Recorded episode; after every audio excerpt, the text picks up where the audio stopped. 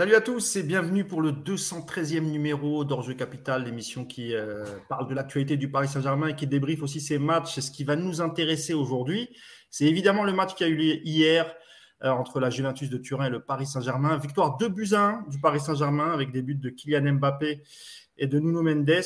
Et côté Juve, but de, du défenseur. Euh, ah, j'ai oublié Bonucci, Bonucci. Bonucci, pardon. Voilà. Euh, Bonucci, Bonucci l'ancien. Euh, Samy est déjà en forme, mais je vais vous présenter l'équipe du jour. Euh, tout d'abord, celui qui était absent lors du dernier live, c'est Nicolas Puravo, qui est de retour de la campagne. Salut Nico, comment ça va? Salut Mousse, salut Yass, salut Samy, et puis bonjour à tous ceux qui nous suivent en live. Eh ben écoute, ça va bien. J'ai tracé la route ce matin pour être avec vous, parce que j'ai j'ai vu que Yacine avait plein de choses à dire et euh, j'ai senti qu'il fallait un modérateur, donc euh, je suis venu. ouais, on va en reparler tout à l'heure. Il, y a un léger désaccord entre Yacine et toi, et, même Samy d'ailleurs, qui, qui, on en reparlera. Euh, bah, le deuxième, le deuxième bah, c'est Sami, euh, Sami Mouchtabi. Comment on t'appelle déjà, Sami Mais je vais me faire taper encore sur les doigts, mais c'est pas grave. C'est l'omniscient.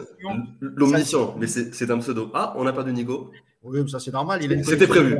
C'était prévu, c'était prévu. Bah, c'est un plaisir, hein, franchement, bah, comme toujours, à chaque fois je me répète. Mais là, ça va être intéressant parce que oui, j'ai vu les propos des uns et des autres sur Twitter et je sens qu'on va se régaler. J'ai pris mon popcorn, tout est prêt. Parfait, merci Samy, merci d'être avec nous. Et puis, euh, bah, celui, hein, le fidèle au poste, hein, coach Yacine, Yacine Amnet. Salut Yass. Salut à tous. Comment ça va? Ça, ça, va ça va un peu mieux.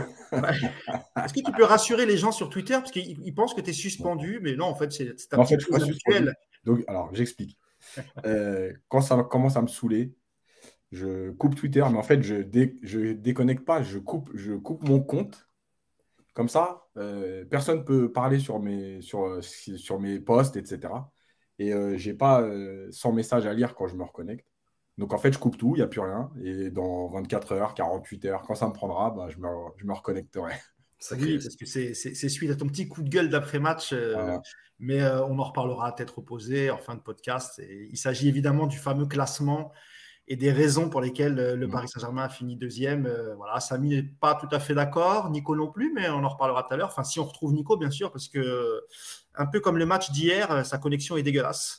Mais d'ailleurs, je, précise, l'insultez pas parce qu'en fait, c'est moi, dès qu'il sera pas d'accord avec moi, j'ai prévu de le couper.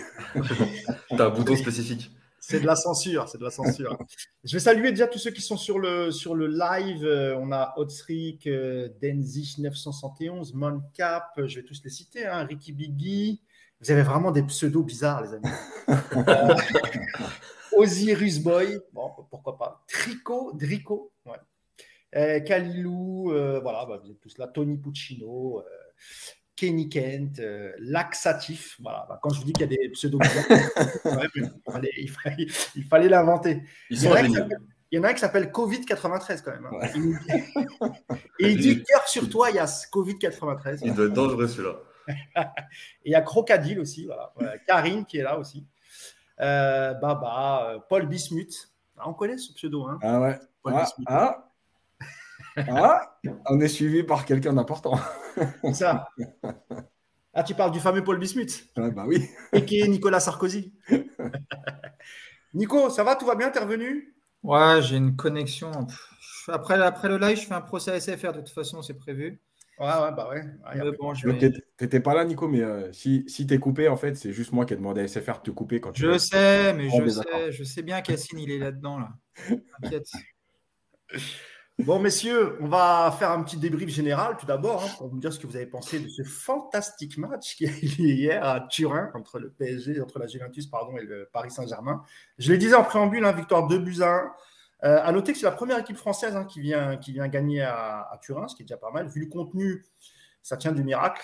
J'exagère un peu, évidemment.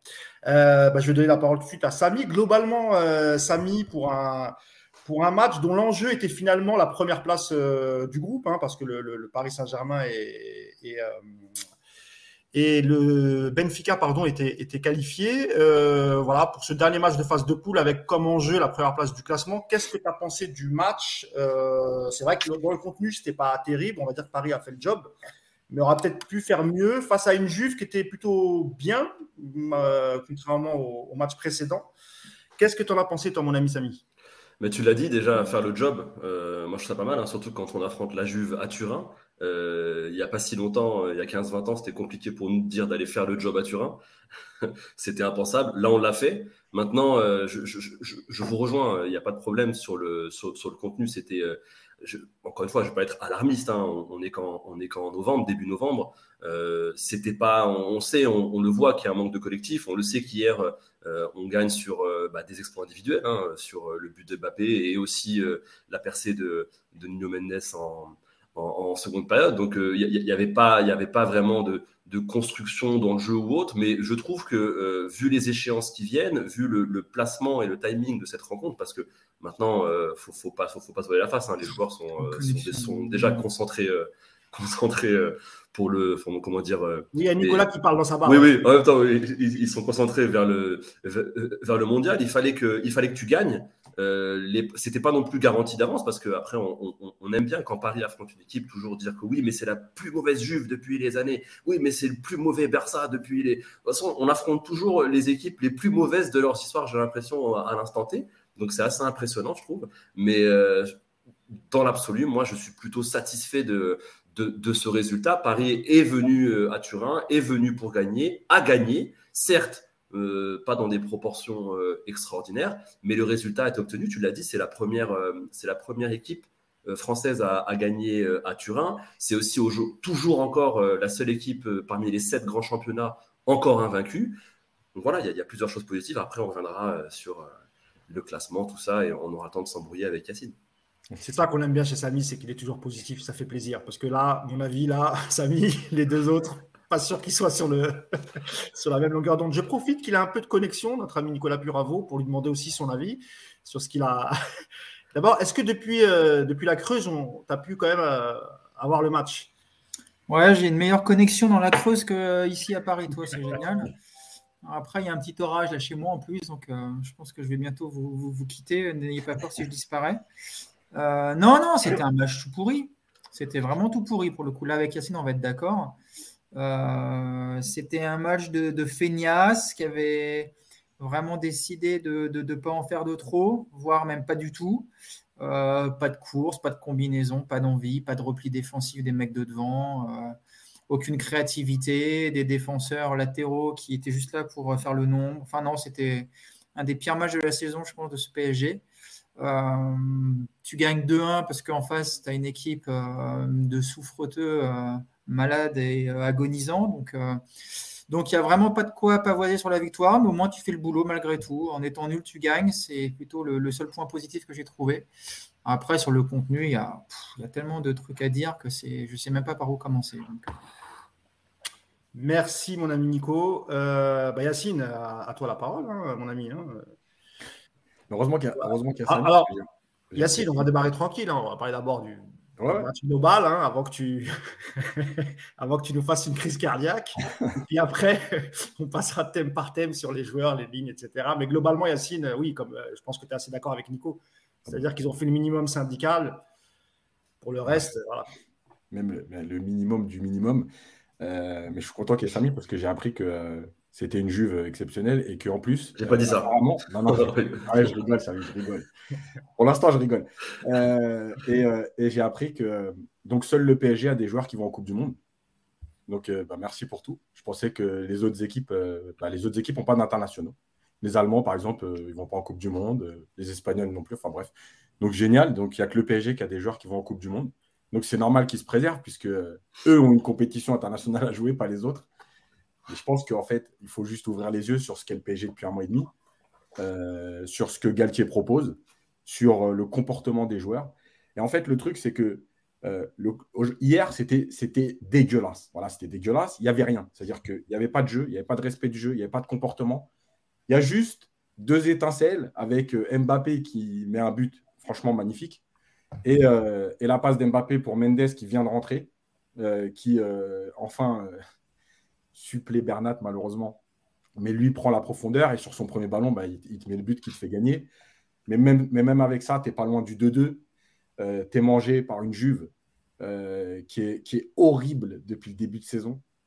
qui a perdu à Haïfa. Après, on va me dire oui, mais c'était à domicile. Oui mais, oui, mais il y avait 14 absents à la Juve. Enfin bref, c'est franchement, c'est se contenter de se dire oh, on a gagné à la Juve pour la première fois, les clubs européens ne l'ont pas fait. Bah, bah, ouais, Marseille a, mis 4 buts à un club portugais, aucun club français l'avait fait. Et puis, si on veut parler de l'histoire, euh, à ce moment-là, on dit que bah, on va jouer Nottingham Forest demain. Bah, Nottingham Forest, ils ont deux Ligues des Champions. Donc, qu'est-ce qu'on fait? On se dit que c'est une grande équipe. Bah, arrêtons de mentir aux gens. La Juve, elle est éclatée. Rabio, non, mais Rabio, hier, il s'est baladé. Qu'est-ce que vous voulez que je vous dise? Ça résume tout le match. Ça, c'est méchant, ça, pour, euh, pour Adrien. Il était nul. Voilà. Après, après, on va parler aussi des circonstances, des choix de Galtier, etc.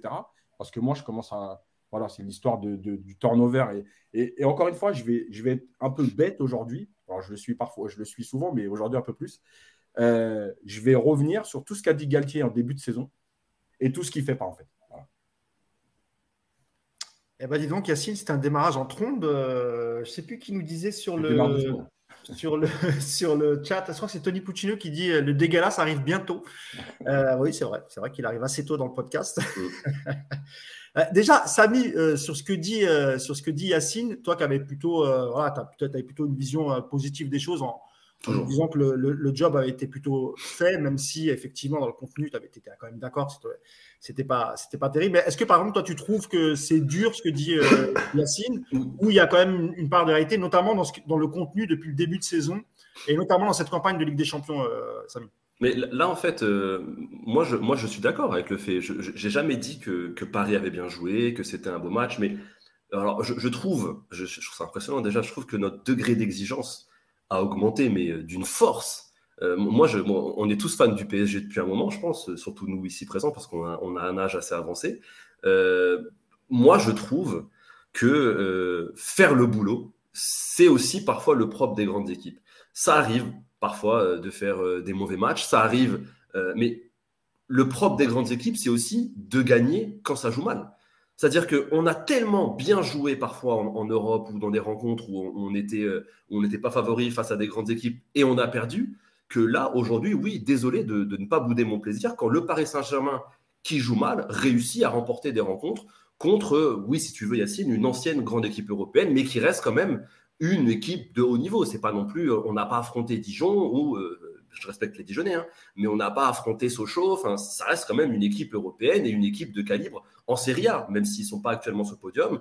Euh, ça reste quand même une équipe avec des joueurs de qualité, même s'il y avait des absents. Enfin, on ne peut pas non plus tout dénigrer. Mais c'est pas dire, ça, ce n'est pas dire que la Juve est, un top club européen, c'est City, c'est Bayern. Non, ça restait une équipe à notre portée, mais les Parisiens l'ont fait. Alors oui, euh, le match était, pas beau. Il y a beaucoup de choses qui, sont, euh, qui sont à pointer du doigt. L'apport des latéraux qui était, euh, qui était proche du néant, hein, il, faut bien, il, faut bien le dire, que ce soit Hakimi comme, comme Bernat. Comment dire comme Bernat, ça, il n'y a, aucun problème. Que voilà, les trois de devant aussi, ça a été, ça a été compliqué. Que Messi a plus que d'habitude joué par intermittence. oui, il y, a beaucoup de choses à pointer du doigt, mais moi, je préfère, bien sûr, on peut se, on peut se, se focus sur ça. Moi, je préfère voir aussi les, les, choses positives. Je, je, suis comme ça, c'est comme ça que je, je, fonctionne généralement, surtout quand on, quand ça, quand, dire, quand, quand ça parle de mon club. moi, je, vois aussi les choses positives. Le fait que le Paris Saint-Germain reste invaincu dans cette, dans cette phase de poule, que c'est une phase de poule bien mieux maîtrisée que celle de la saison dernière, que, que quand ça va pas très bien avec le bateau tangue, eh ben, on a des joueurs, et ça on le savait, hein, on a des joueurs de la trempe d'un Kylian Mbappé, et tu l'as très bien dit, qui a marqué un but exceptionnel. Hein. Son but, c'est un but de très grand joueur. Il n'y a que très peu de joueurs qui peuvent, qui peuvent marquer ce, ce, genre de but. On a des joueurs qui peuvent débloquer euh, la situation à tout moment. Donc, euh, il faut aussi ne pas oublier qu'il euh, il manquait aussi quand même le troisième larron, Neymar, qui est, je pense, hein, je ne suis pas pour vous, mais quand même un des joueurs euh, en forme de ce, début de saison. Donc ça aussi, il faut pas non plus, euh, faut, pas non plus l'oublier. Donc même sans Neymar, le Paris Saint-Germain a réussi à se déplacer euh, à l'extérieur en Coupe d'Europe et à, remporter le match. Donc voilà, je, préfère, moi je préfère essayer de tirer le positif. On est à la fin des poules. les prochains matchs seront en février, les huitièmes seront en février et en mars. On aura plus de, vision pour se projeter, se projeter pardon, après le tirage au sort pour voir qui on va vraiment affronter. Mais plutôt que de sombrer dans la panique et dans le pessimisme, moi, je préfère voir aussi euh, les bons côtés de la chose. Oui, puis notre, notre histoire nous, nous permet d'être tout le temps optimiste. Ouais, mais l'histoire est, faite pour, est faite pour être changée. Hein. Après, euh, bien sûr que oui, tu peux me dire. Euh, ah tu peux me dire premier, deuxième, c'est compliqué quand on joue au match retour. Les stats, oui, mais bon, les stats aussi sont faits pour être contredites. Donc, moi, moi j'ai toujours espoir personnellement. avant de lancer Nico, il y avait Matt Boston qui te disait, Samy, euh, je pourrais être d'accord avec toi si effectivement euh, c'était de temps en temps ce genre de, contenu dans le match. Euh, mais lui trouve qu'il il y a eu trop de matchs comme ça, trop de matchs poussifs en fait. Et, donc c'est pour ça que ça qu'il y, y, a des gens qui sont d'accord, hein, qui, qui, préfèrent voir le, verre à moitié plein, et puis tu en as qui, sont d'accord avec Yacine et Nico. Bah, D'ailleurs, Nico, si tu veux réagir toi aussi là, sur, ce que de, sur ce petit débat sur, sur la façon dont gagne le PSG ces derniers temps et notamment sur mais... des champions. Il Samy, je pense qu'hier, il a vu un PSG Angers sans faire gaffe en replay sur euh, Prime. qu'il a confondu le maillot d'Angers avec la Juve. Quoi. Ah, peut-être, peut-être. Hein. Il n'y a, a, que ça comme explication logique. Quoi, parce que non, non, le match. Samy, tu ne peux pas dire. Euh, on, va parler après, effectivement, de la suite. Et euh, je suis d'accord avec toi sur plein de trucs, sur le, pessimisme ambiant. Et là, je suis d'accord avec toi. Mais sur le match d'hier, il n'y a rien à garder. Tu ne peux pas dire on a gagné à la Juve, c'est formidable, quel exploit, ça n'a jamais été fait. Euh, honnêtement, il y a combien d'équipes de Ligue 1 qui gagnaient le match d'hier C'était d'une faiblesse la Juve. En plus, déjà, ils sont mauvais. En plus, ils avaient 12, 13 ou je sais pas, 14 absents hier. Heureusement que tu gagnes, Samy. Heureusement. C'est la moindre des choses d'aller gagner un match comme ça. Donc, bon, ouais, il manquait Neymar au PSG. Ouais, là, l'histoire. Donc, si tu as besoin de Neymar pour être brillant dans le jeu, bah, ça veut dire que bah, qu'on est comme, tous les années, comme toutes les années précédentes. Voilà, on dépend d'un joueur et donc on est vraiment, encore une fois, dans la merde. Quoi. Donc, euh, non, moi, je, sur le match d'hier, il n'y a vraiment aucun point positif, à part peut-être euh, individuellement, on a retrouvé globalement sur quelques actions euh, des comportements sur Marquinhos, sur voilà, on va peut-être parler d'un ou deux joueurs qui, ont été à peu près potables hier, mais la prestation collective de cette équipe du PSG hier, elle est juste atroce. Elle est atroce. Et bon, je sais qu'Yacine va lui parler beaucoup du travail. Moi, je pense que c'est juste la mentalité. C'est une équipe, je vous l'ai dit tout à l'heure, de feignasses qui, gère sa Coupe du Monde. Les mecs, déjà, quand c'est des gros matchs importants, pour les faire bouger, il faut, déjà en vouloir. Rappelez-vous du match aller à la Juve, euh, contre la Juve, la deuxième mi-temps de, de, une équipe qui, s'était mise complètement en mode, en mode veille et qui avait arrêté de jouer. Hier, moi, j'ai vu une équipe qui n'avait pas envie de se faire mal, qui n'avait pas envie d'aller chercher plus que ça. Voilà, il fallait gagner. Ils l'ont fait euh, en marchant, ça suffisait largement. Et manque de bol, ça n'a pas offert la première place parce que concours de circonstances avec, euh, avec le match de Haïfa, mais, mais non, le match d'hier, il est, atroce. Dans, dans, la, dans, dans, tout, il est atroce. On va rentrer dans le vif du, sujet, on va débriefer un peu ligne par ligne, mais d'abord, je vais vous donner la, la, composition hein, hier du Paris Saint-Germain, une composition somme toute classique. Euh, avec simplement euh, Solaire qui remplace Neymar qui était suspendu, donc Donnarumma au but, avec Hakimi, une ligne de 4, Hakimi, Marquinhos, Ramos et Bernat, un milieu euh, Vitinha, Verratti et Fabian Ruiz qui, va sortir assez tôt sur, sur blessure, remplacé par Sanchez, et un trio d'attaque solaire, Messi, Mbappé. Et euh, je vais vous en profiter aussi parce que je l'avais noté, je vais aussi vous donner, je ne le fais jamais, mais il faut que je le fasse quand même, la, la compo de la Juve. Donc il y avait Chesney dans les buts, Locatelli, Quadrado, Sandro, Milik, Gatti, Kostic, Bonucci, Miretti, Rabiot, Fagioli, et donc le milieu de terrain, parce qu'on va en parler. Euh, de la Juve, c'était Rabiot, Locatelli et Fagioli. Euh, c'était ça le premier débat, Yacine. Hein. c'était, sur le, milieu de terrain. Ouais. Euh, bah vas-y, je vais te laisser la parole, Nico. Ah, je ne sais pas s'il est là. Alors, je crois qu'il n'a pas de. il est, je suis là. Ah, sur le milieu de terrain, Nico, donc hier, on avait, on va dire un peu le milieu type qui se dessine au Paris Saint-Germain, c'est-à-dire Vitinha, Verratti et Fabien Ruiz. Euh, en face, on avait Locatelli, euh, Rabiot et euh, Fugini, si je ne dis pas de bêtises, oui, c'est ça. on s'est fait un peu bouger au milieu de terrain, un peu, c'est un, euphémisme, pardon, j'allais dire un pléonasme, non, rien à voir, un euphémisme. c'est vrai qu'on a, rarement vu le milieu du, PSG se faire bouger comme ça. Et pourtant, c'est le milieu, je, le disais, hein, qui a l'air de, se dessiner, qui va sans doute être titulaire toute la saison. Euh, avec un Verratti qui n'était pas terrible hier. C'est franchement c'est rare pour le, souligner, mais il faut le dire, il n'a pas été bon hier. Euh, Vitinha pareil et Fabien Ruiz avant qu'il ne se blesse, c'était pas terrible non plus. Ouais. Euh, alors déjà milieu titulaire non, parce que je pense pas que Renato Sanchez soit titulaire cette saison. non, je parlais de Fabien Ruiz au début. Hein, oui, au début, mais enfin ça a duré 5 minutes, donc oui, bien sûr. Il prend un coup d'entrée, après il marche le reste jusqu'à son remplacement, donc je veux bien qu'on parle de Fabien Ruiz, mais je ne vois pas ce qu'on peut dire de. Non, c'est surtout Sanchez, tu as raison. Après, oui, après, c'est un milieu qui. Tu sais, c'est toujours le même problème. quoi. Quand tu as, as, le ballon et que tu as les mecs autour de toi qui ne bougent pas, qui t'offrent aucune solution, que ce soit sur les côtés, devant, qu'il n'y a pas de profondeur, il n'y a rien à faire, bah, les milieux, ils sont comme euh, ils ont bon être bons techniquement, bah, ils, sont, ils sont en galère. quoi. Donc, donc hier, pas beaucoup de solutions de ce côté-là. Après, défensivement, bah, entre Solaire qui était paumé sur le terrain et puis les deux autres qui, qui, regardaient l'équipe en marchant. Donc, euh, voilà, je pense que c'est difficile de juger le milieu sur un match comme ça et de, pointer, parce qu'en plus, je trouve que Vitinha, hier, il cavale beaucoup. Je trouve que Verratti, même s'il ne fait pas un grand match, c'est encore lui qui te sort les, ballons et qui te donne euh, un petit peu d'assurance technique. Donc, euh, oui, ça, ça, la vue d'ensemble du milieu, elle n'est pas bonne, mais c'est tellement lié à tout ce qui se passe autour d'eux que pour moi, hier, c'est pas vraiment le, plus gros problème, loin de là. Samy, justement, il y a les stats, Samy, de, de, Verratti, par exemple, euh, qui touche 112 ballons. sur le nombre de ballons touchés, c'est comme d'habitude, hein, il en touche pas mal. Euh, zéro dribble réussi, euh, trois tacles réussis sur trois, quatre duels gagnés sur 8, c'est un peu moins que, ce qu'il fait d'habitude. Huit ballons perdus, ça on va en parler, neuf ballons récupérés, deux fautes commises, une interception. sur le milieu, globalement, Samy, comment tu l'as trouvé? Et est-ce que tu penses que le milieu de la Juve, lui, a surclassé celui du, PSG bah, honnêtement, après, je vous trouve euh, un peu dur sur Verratti. Moi, je vais être celui qui va adoucir les angles, qui va, qui va les arrondir durant, durant toute l'émission. Euh, ça reste quand même le moins éclaté des trois hier euh, entre Renato et, et Vitinha, hein, qui, qui, qui n'ont pas fait en match. d'ailleurs, ça hein. C'est ce que dit à peu près Nico. Hein. Il y a une réalité. Après, moi, je l'ai trouvé bon dans le. Dans, dans le... C'est vrai qu'on ne l'a pas vu sur ses qualités principales.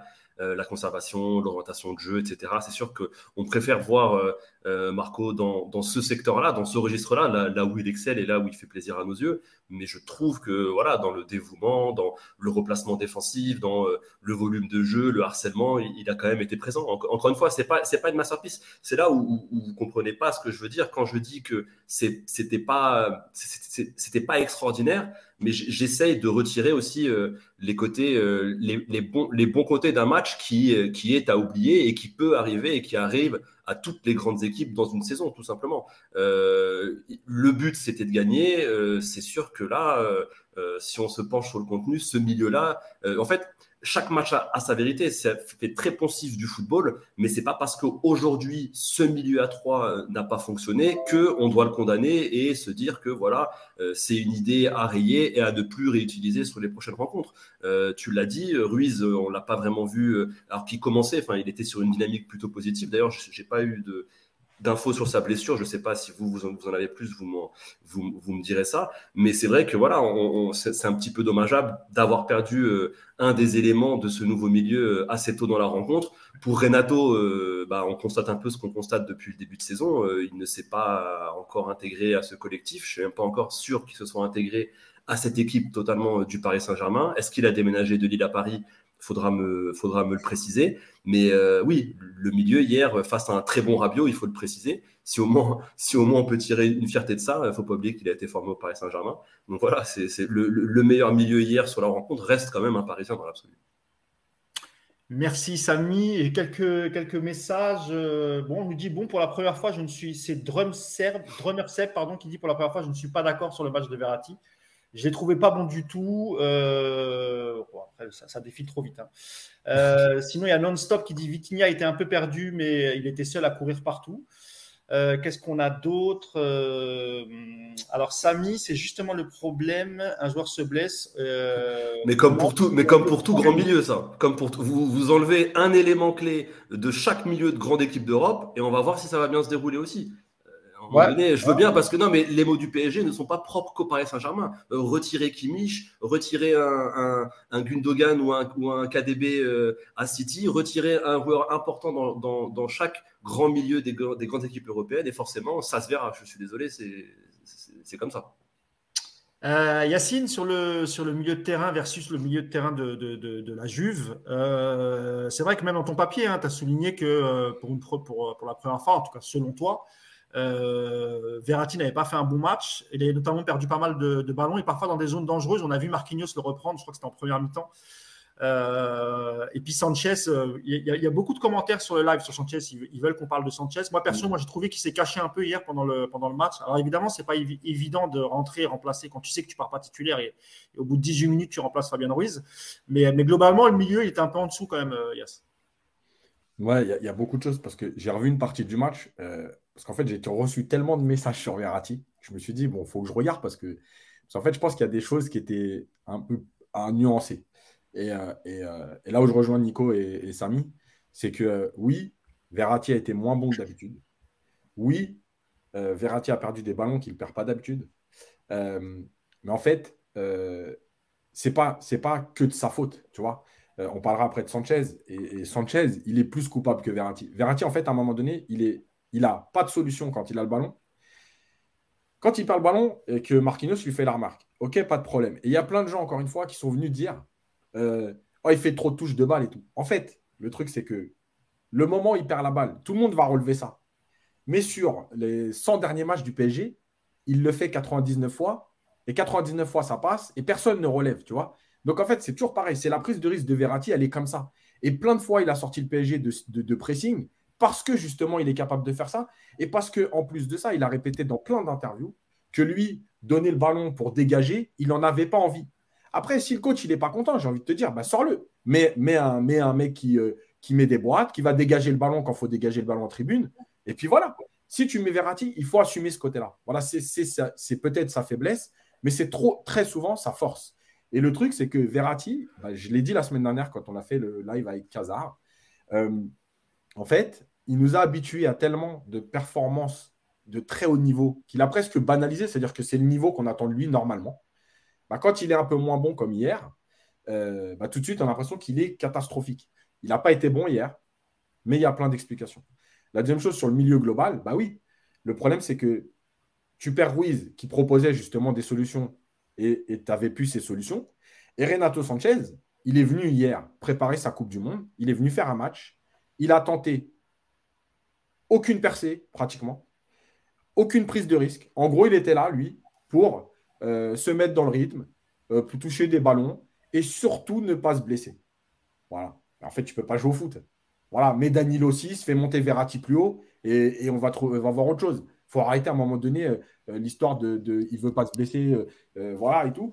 Et puis, et puis après, bah, bah, Renato, en fait, c'est ce qu'on a, enfin, c'est le doute qu'on avait en dehors de ses blessures. Ça veut dire que oui, c'est un joueur qui a du talent, oui, c'est un joueur qui est capable, qui a un profil que le PSG n'a pas, qui est capable de percuter. Sauf que dans beaucoup de matchs aussi à Lille, il n'a pas été bon.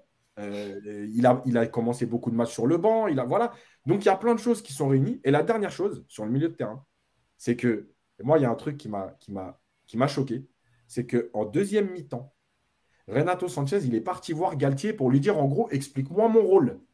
Mais les gars, vous faites quoi toute la semaine pour que tu saches pas ce que tu as à faire dans un match de foot quand tu rentres en jeu? Quand en plus tu rentres en jeu, il y a la mi-temps pour recadrer. Et en deuxième mi-temps, tu continues d'aller voir le coach pour lui dire explique-moi ce que je dois faire. Sauf que Yacine, Yacine alors je te, je, te, coupe deux secondes. Rentrer à la 18e minute euh, pour remplacer quelqu'un qui se blesse, c'est différent de rentrer à la, tu vois, la 75e, 80e, ou peut-être que là, il y a, il y a peut-être une, autre façon de gérer le match. C'est peut-être aussi pour ça qu'il il était peut-être un peu perdu. oui, mais, mais, mais Mousse, il y a eu la mi-temps. Ouais. Donc à la mi-temps, s'il n'a il a pas compris son rôle, il y a Galtier qui il a 15 minutes pour lui expliquer. On repart en deuxième mi-temps, on reprend le bouillon, et au bout de 15-20 minutes, je ne sais plus, il retourne voir Galtier pour dire Mais qu'est-ce que je dois faire? Mais qu'est-ce que tu dois faire? Jouer au foot Qu'est-ce que tu dois faire? Mais c'est sérieux, ça, quand même. Calme-toi, Mousse, Mousse, au-delà de ça, Yas, le problème avec ce milieu du PSG, c'est que tu as des joueurs, même quand ça tourne autour d'eux, en fait, leur rôle, c'est vraiment de donner le ballon aux mecs de devant. Quoi. Ça se limite à ça. Donc, quand les mecs de devant, ils ne sont pas disponibles parce qu'ils sont en mode économie, quand les latéraux ont également du mal à exister, tu as des milieux qui servent à rien, en fait. Et ça, euh, ça, c'est récurrent au PSG, quoi. Tu vois pas un milieu capable d'accélérer sur 20 mètres en effaçant des mecs et en allumant une frappe à 30 mètres. Tu vois pas de milieu qui dribble. Verratti, Vitinha, il y a une grosse activité, mais à l'arrivée, c'est juste pour te permettre à ressortir le ballon proprement, mais tu n'as pas des.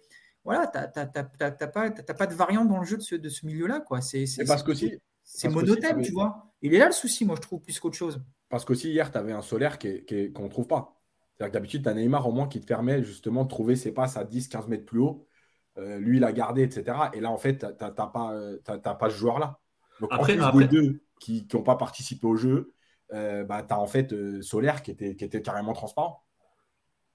Vas-y, Après, je disais à 3, à 3, je trouve que depuis qu'on joue à 3, on voit justement une, meilleure projection de ses milieux. Encore une fois, ce n'est pas, c'est pas évident sur tous les matchs, on l'a pas vu hier forcément, mais je trouvais que depuis l'instauration de, de Ruiz, Ruiz, Vitinha, Verratti, on avait un petit peu plus de projection de certains milieux. Ça libère, enfin, plus que le double pivot. Je trouve qu'à 3, ça permet euh, généralement à un des milieux de pouvoir se projeter et de monter. Généralement, c'était Ruiz. Et ça, vous pouvez pas me l'enlever. Ruiz, depuis qu'il était titulaire, ben, on l'avait un petit peu plus vu tenter euh, euh, de frappe et de tir à l'extérieur de la surface. C'est un peu, ce que tu disais, Nico. C'est ce qu'on aimerait euh, qu'il qu'il fasse, et c'est ce qu'il faisait sur, le, sur, les, sur, les, sur les derniers matchs, pas dans des proportions énormes, mais ça commençait à se voir, puisque justement à 3, tu as une, plus grande facilité, une plus grande possibilité, tu as des opportunités différentes que dans le double pivot du, du, du, du 3-4-3. Ouais, c'est surtout, et d'ailleurs, il y en a pas mal qui le disent sur le chat, il manque un profil à la Matuidi, mais pas forcément un joueur comme Matuidi, mais des mecs, des milieux qui, sortent de cette fonction et qui vont apporter quelque chose. Quoi. Il y a combien de temps qu'on n'a pas vu un milieu de terrain au poteau de corner pour faire un centre? Il y a combien de temps qu'on n'a pas vu un milieu de terrain au point de pénalty pour prendre un centre? Tu as des milieux qui sont ultra sages dans la consigne, qui sont euh, ultra disciplinés dans leur placement, mais il y a absolument zéro créativité, zéro surprise dans ce qu'ils font. Quoi. Euh, a perdu par rapport à ce qu'ils proposent, parce que je attendais vraiment Mais même dans, euh, même dans l'agressivité, je ne sais pas ce que vous en pensez, euh, messieurs. Euh, dès le début de match, on a vu quand même les, les, Turinois faire un pressing assez haut, mais pas mal d'agressivité. Et, je trouvais qu'il n'y avait pas de répondant du côté, et notamment même, même quand, quand Ruiz est sorti. Hein, on, parle, beaucoup de, Sanchez, mais, c'est vrai que moi j'ai trouvé qu'il y avait un, réel manque d'agressivité là où les, les milieux turinois n'hésitaient pas à mettre le pied, étaient un peu plus méchants que les Parisiens. Et ça aussi, ça fait un moment qu'on le voit, Samy. Oui, ça c'est vrai. Ça c'est vrai. Après, euh, on a toujours eu des difficultés euh, à bouger euh, nos joueurs de leur confort. Maintenant, tu jouais une équipe à domicile qui avait des choses à se faire pardonner, qui, se, fait, un petit peu tracher depuis quelques semaines, que ce soit dans son football ou même dans le football européen, qui n'avait rien à perdre. C'est jamais facile hein, de jouer. Je cherche pas d'excuses, mais c'est jamais facile de jouer une équipe qui n'a rien à perdre. Hein. Ils, étaient, qualifiés, ils étaient qualifiés pour l'Europa League et éliminés des huitièmes de finale, quoi qu'il arrive, de toute façon. Maintenant, oui, après, c'est souvent aussi le problème euh, de nos joueurs. Hein. Ça, et ça depuis des années. Euh, on le sait, euh, quand il y a un match qui n'est pas forcément à grands enjeux, malheureusement, on a ce syndrome dans notre effectif où les joueurs ne semblent pas mettre les ingrédients que normalement tu dois, devoir, mettre bah, à tous les matchs. Hein. Ce genre de ce genre d'intensité, ce genre de rythme, peu importe l'adversaire, peu importe la rencontre et peu importe l'importance de, la rencontre, si tu veux bien préparer une saison, si tu veux être bien dans ta saison, tu dois mettre les mêmes ingrédients à chaque match. Et ça, c'est un problème euh, qui, qui, tient au Paris Saint-Germain depuis quand même plusieurs saisons. Mousse, juste euh, un mot. Vas-y, après, je t'aurai la, la, parole à Nico sur l'agressivité. Ouais, sur, sur, euh, sur tout ça, là, le milieu de terrain et tout. À Paris, regardez bien, quand il y a le mercato, etc., les mecs te disent Ah, lui, c'est pas le bon profil. Ah, mais lui, on, on, veut des joueurs de foot. Ah, mais ceci, ah, mais cela. Liverpool, ils ont gagné la Ligue des Champions avec Milner et Jordan Anderson.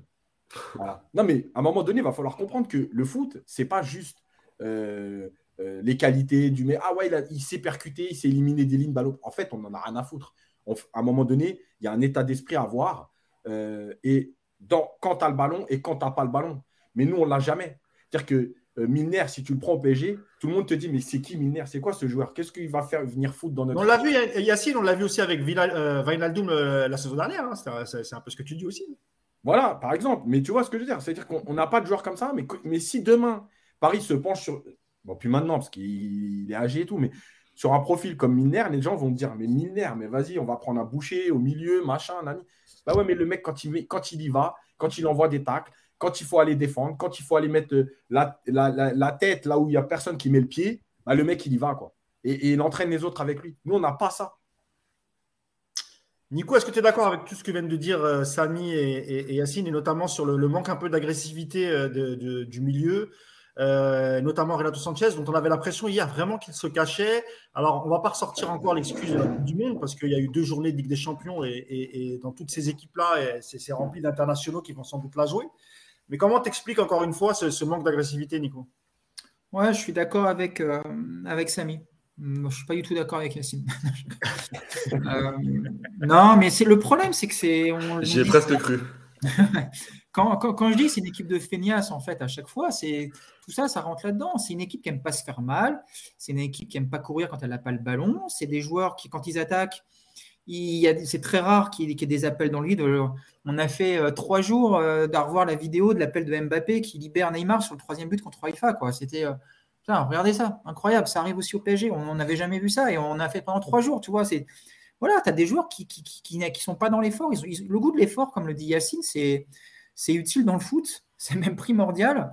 il faut aimer défendre. Voilà, il faut aimer souffrir ensemble. Il faut aimer compenser un mec en difficulté, il faut aimer euh, avec le ballon euh, aller au-delà de sa fonction, il faut accepter de courir dans le vide, de pas être enfin voilà, tout ça c'est tout ça c'est courir en fait. Tout ça ça revient à courir et euh, je vous rappelle que le PSG depuis 4 5 ans, bah, depuis 2017 est l'équipe qui court le moins de la Ligue des Champions et ça c'est c'est pas une stat, j'aime pas trop cette stat dans le sens où tu peux pas expliquer les, les, défaites par le fait de ne pas courir. Le Real est une équipe qui court pas non plus énormément. Mais par contre, tu as des comportements qui, qui, qui tout, tout, tout, réunis euh, l'un derrière l'autre. Ça, ça, te fait quand même un, un, déficit physique dans cette équipe. un déficit, un déficit, de, de voilà, de, de volonté de, de, courir, de se faire mal, de défendre. Défendre, c'est aimer. Quand, quand, je, quand, je, dis que Neymar, il fait de la air défense et Yacine, il n'est pas toujours d'accord avec moi, c'est dans le sens où Neymar, il fait des efforts pour se replacer, mais euh, c'est pas un mec, et, et, pour le coup, c'est pas un reproche, c'est pas dans son profil, mais c'est pas un mec qui va aller au taquet, c'est pas un mec qui va te mettre des gros tacles au milieu de terrain. Aujourd'hui, euh, bah, qui? Aujourd'hui, c'est Danilo. C'est à peu près le seul mec qui peut remplir ce rôle-là, un peu de guerrier, de mec qui ouais, mais, ouais, mais juste, juste, juste par rapport à ça, parce que enfin, moi, je trouve parfois on est un peu, on est un peu contradictoire, puisque ces joueurs-là, enfin, un, un, boucher, un mec euh, qui va mettre le pied, qui, euh, qui va, qui va, voilà, qui est, là dans les embrouilles, qui va mettre un, coup de physique.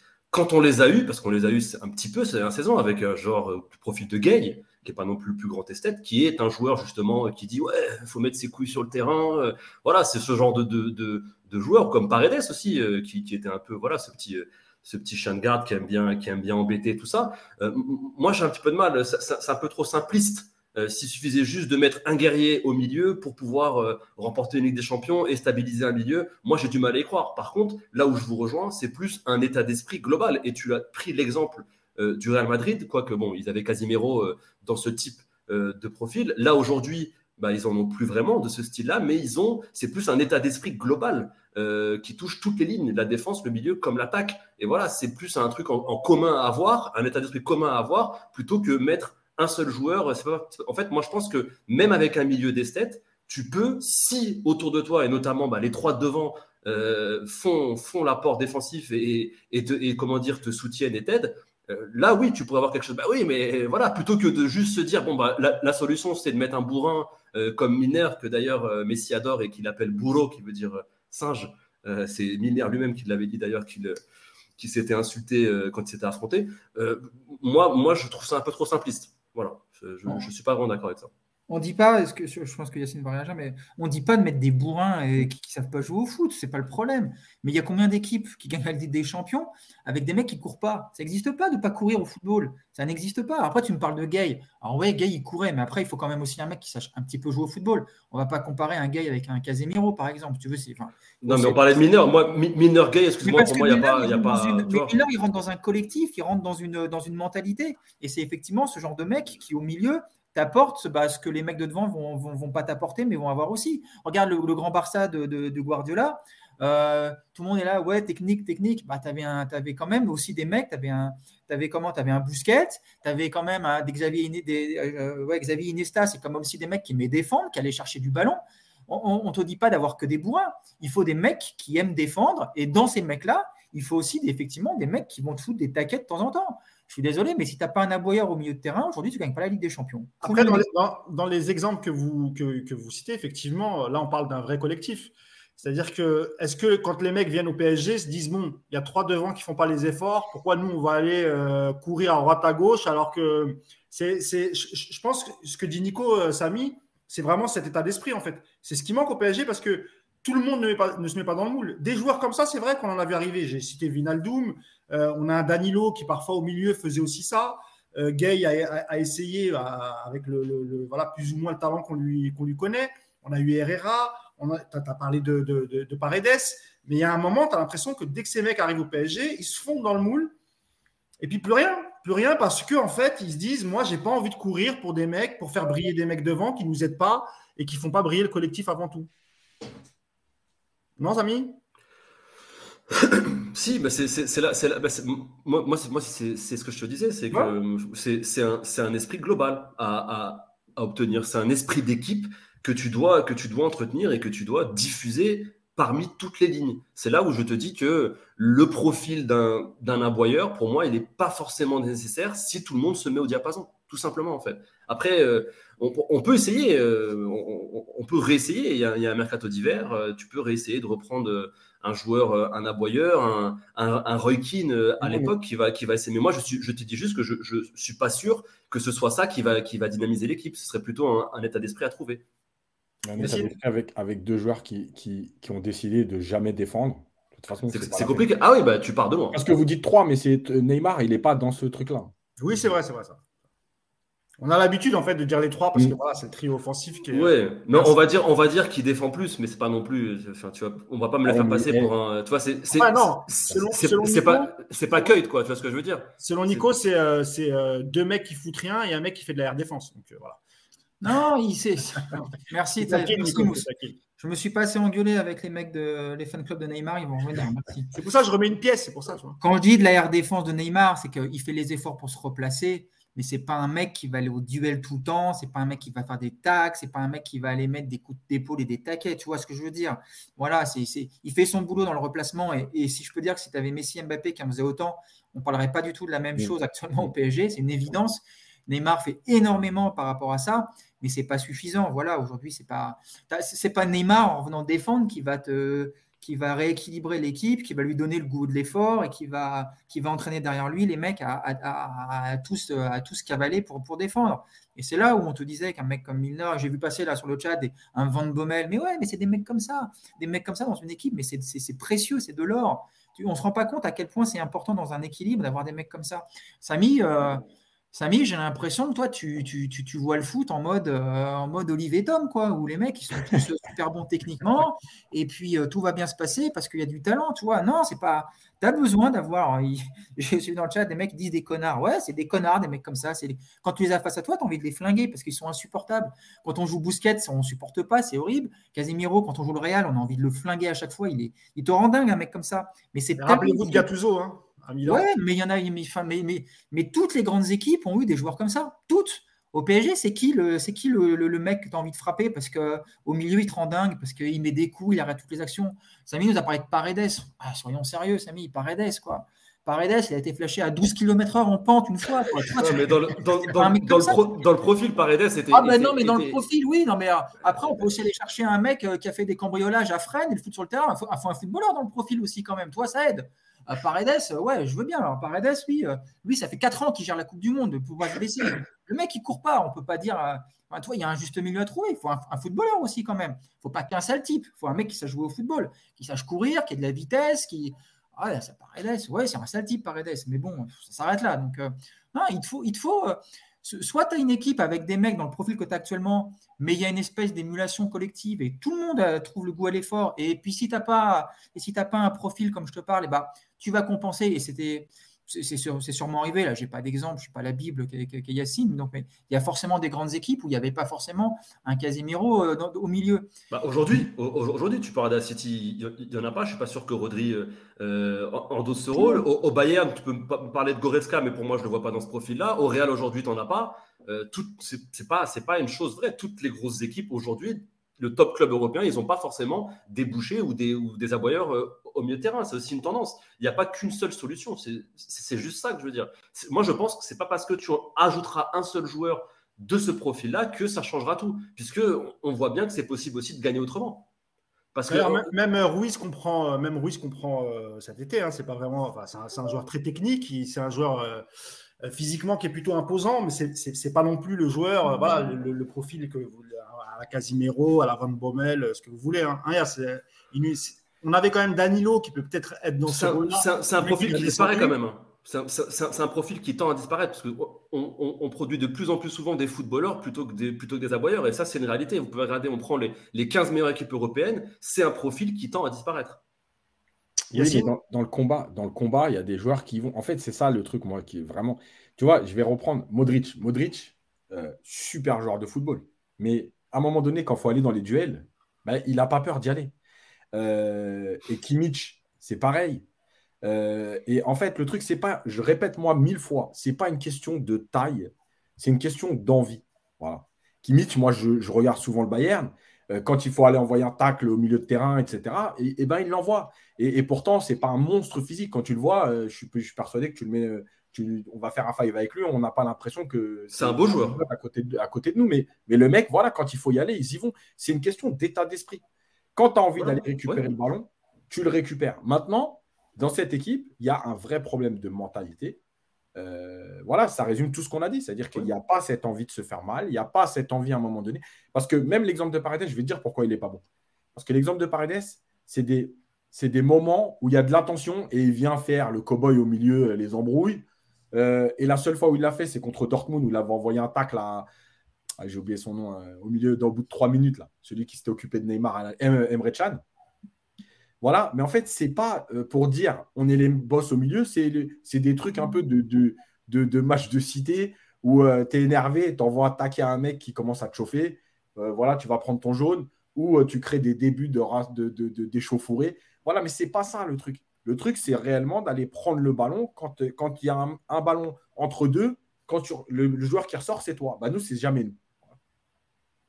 Je vais prendre quelques commentaires sur le, sur le chat. Euh, qu'est-ce qu'on nous dit? Si on achète 10 joueurs différents chaque année, euh, c'est pas comme ça, en gros, qu'on va créer euh, une, une, une stabilité. Ah, bah, Coach Yacine, que penses-tu du milieu Marco, Ruiz et Marquinhos si on achète un top d'essai titulaire? Donc, remettre Marquinhos, pourquoi pas, devant la, la défense. Marc Mendy qui nous dit Kimmich, c'est vraiment le profil manquant. Il euh, y a Xav qui nous dit eh, Je rappelle que nous avons gagné. Donc, euh, oui, on a gagné, mais on peut aussi parler du contenu des, matchs qui ne sont pas terribles. Euh, tac, tac, tac. Il y a Ray qui nous dit C'est plutôt la gestion des joueurs, selon moi. voilà. Qu'est-ce qu'il y a d'autre? Bah, C'est tout. non. Ah oui, et le préparateur mental, le psy, on ça en est où? C'est vrai qu'on avait parlé en début de, début de saison. Il est en chemin, mais je crois que c'est perdu et il cherche le corps des loges. En fait, il, faut, il, faut, il, faudrait leur envoyer Samy tout simplement, qui, leur donne un peu de positivité, Samy. Ah, ça, ça, je, les, je, les ferai sourire, je les ferai aimer la vie. ah, mais je crois qu'ils aiment la vie, enfin, c'est pas le problème. euh, on a perdu encore notre ami Nico. Hein. Il, voilà, il apparaît, il disparaît. C'est un peu le Houdini du podcast. Le voilà, euh, Nico, il est, il est, revenu. Nicolas euh, Houdini Puravo. Euh... Je vous entends. Hein. À chaque fois que je parle, je vous entends quand même. Hein. Donc attention à ne pas dire de conneries. non, jamais. Tu connais le... ma caméra qui saute en fait. Tu, connais le respect qu'on te porte, Nico. On ne se permettrait pas. Et puis, comme j'ai envie d'avoir une réduction sur une, belle Rolex, donc euh, j'ai plutôt pas intérêt. euh, Yas, on va passer un peu à la, défense aussi, parce qu'il y, a eu, il y, il y a des choses à dire, hein, et notamment sur, euh, sur Donnarumma. Euh, qui hier encore hein, n'a pas été d'une totale sérénité. Là aussi, c'est un euphémisme. Par contre, le bon retour de, Marquinhos qui a, fait probablement son meilleur match euh, de la saison. Je te lance là-dessus, euh, Samy, sur, la défense en général et en particulier Donnarumma et, et Marquinhos. Ouais, bah Marquinhos hier, un match que je qualifierais de les hommes. Hein. Il a été solide, il était là, il a rangé ses partenaires. Ça faisait très longtemps qu'on ne l'avait pas vu dans cet état d'esprit déjà. On parle depuis tout à l'heure d'état d'esprit. Lui, pour le coup, il l'avait, même si euh, défensivement, c'est plus difficile de, le diffuser sur, le, sur, euh, sur tout le terrain. Mais, mais je, trouve que ça fait plaisir de, de, revoir euh, un Marquinhos à ce niveau-là. Tu l'as dit, moi je suis d'accord avec toi, je pense que c'est son meilleur match depuis le début de saison, alors qu'il n'a pas forcément été aidé par ses partenaires de la défense, que ce soit, comment dire, Sergio Ramos, qui, a, qui, a, eu beaucoup de chance que la Juve n'a aucune n'a aucune profondeur. S'il y avait le petit healing, je pense qu'on aurait un petit peu plus de difficultés à défendre, puisque maintenant Ramos dans la profondeur, euh, bah, c'est quelque chose qui ne lui parle pas, euh, et, que les deux latéraux étaient, aussi dans un jour sans, comme beaucoup de fois cette saison. Donc oui, on a eu un Marquinhos solide, qui plus est avec un gardien qui n'inspire pas non plus la meilleure des, des, tranquillités, la meilleure des, sérénités. Et on le sait, ça, qu'un gardien aussi, ça influe sur le comportement et l'attitude d'un défenseur, sur sa façon de se positionner sur le terrain, plus ou moins loin de, de, de, la ligne d'embut. Donc voilà, c'est quand même très, c'était quand même très compliqué, mais on a eu un Marquinhos qui a, qui a surnagé. Et sincèrement, alors j'espère que c'est pas euh, à l'amorce de la Coupe du Monde euh, euh, qu'il se remet, qu'il se remet en selle. Si, si on a ce Marquinhos là qui peut emmener dans son sillage, par exemple, un, un, Presco qui revient petit à petit de blessure, ça peut être, ça peut être intéressant. Maintenant, à voir encore une fois tous les paramètres, tout, tout sera mis, il y aura un, reset global en décembre, quand, en décembre, en janvier, pardon, quand tout le monde reviendra de la Coupe du Monde et à, voir si ce, si ce niveau-là sera, sera toujours présent. Donc voilà, en tout cas, on peut se, comment dire, se, se réjouir d'un Marquinhos à ce niveau-là. Hier, sincèrement, s'il n'est pas là, je suis pas sûr qu'on reparte avec la victoire. Parce que notamment sur les, euh, Samy, notamment, c'est vrai sur quelques centres où la, où la, coupé. Toujours, oui, il était là, mais, mais c'est ce qu'on demande à un, un, défenseur, et ça, c'est dans l'état d'esprit. Euh, parce que vouloir mettre voilà, le bout de cuisse, le bout de fesse, euh, le genou, le tibia, ce genre de choses pour gêner un centre, pour gêner une frappe, et le faire et le maintenir sur 90 minutes, quand un défenseur est dans cet état d'esprit-là, généralement, ça se, passe, ça se passe plutôt bien pour l'assise défensive. Donc, on, ne peut qu'espérer que ce ne soit pas qu'un one-shot.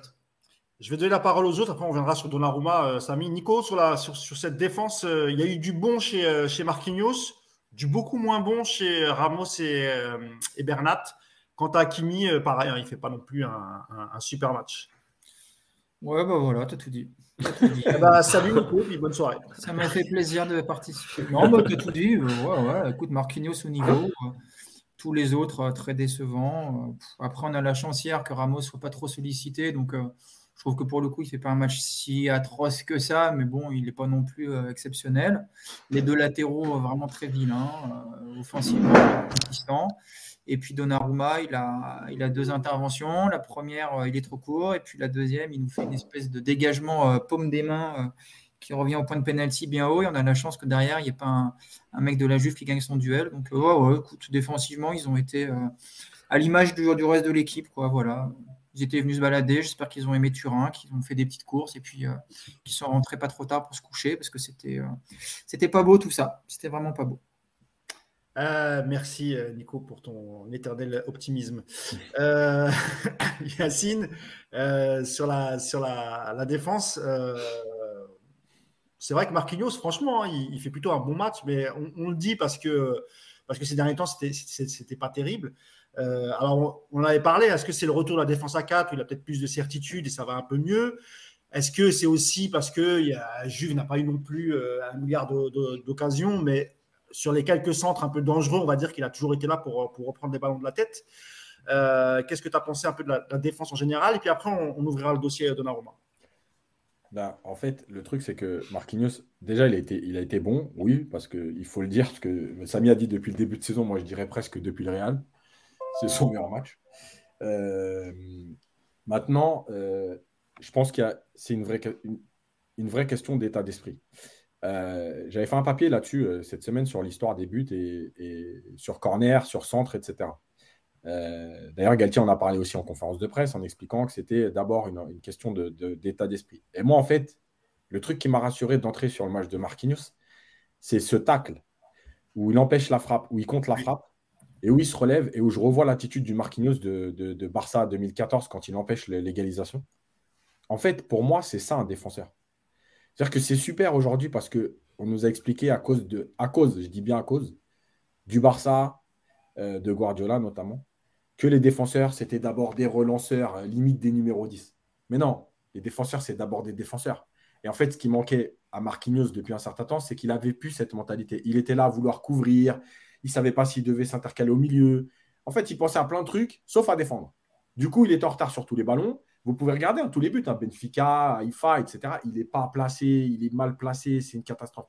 Hier, dans l'état d'esprit, en fait, pourquoi il prend des ballons de la tête sur les centres? Parce que euh, déjà, sûrement parce qu'il n'y a que Milik et il n'y a pas Vlaovic, donc ça aide, parce qu'il n'y en avait qu'un 1 sur 2, mais aussi parce qu'il est mieux placé, parce qu'il est agressif, parce que sur les centres, il n'attend pas qu'il y en ait un qui coupe devant, un qui, un qui le protège derrière, mais c'est lui qui attaque le ballon. En fait, c'est ça. Et tu vois, moi, je ne suis pas un grand fan, par exemple, de Chiellini, mais quand tu vois la Juve aujourd'hui, mais tous les jours, ils doivent regretter Chiellini. Parce qu'aujourd'hui, on ne veut plus fabriquer de défenseurs qui défendent, on veut fabriquer des défenseurs qui sont des numéros 10. Mais arrêtez de nous saouler. Si le mec, il sait jouer au foot, tant mieux. Mais d'abord, un défenseur, il est quand même là pour protéger son but.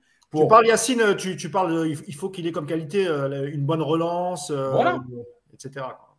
Regarde, tu vois, la référence à un moment donné, c'était Piqué.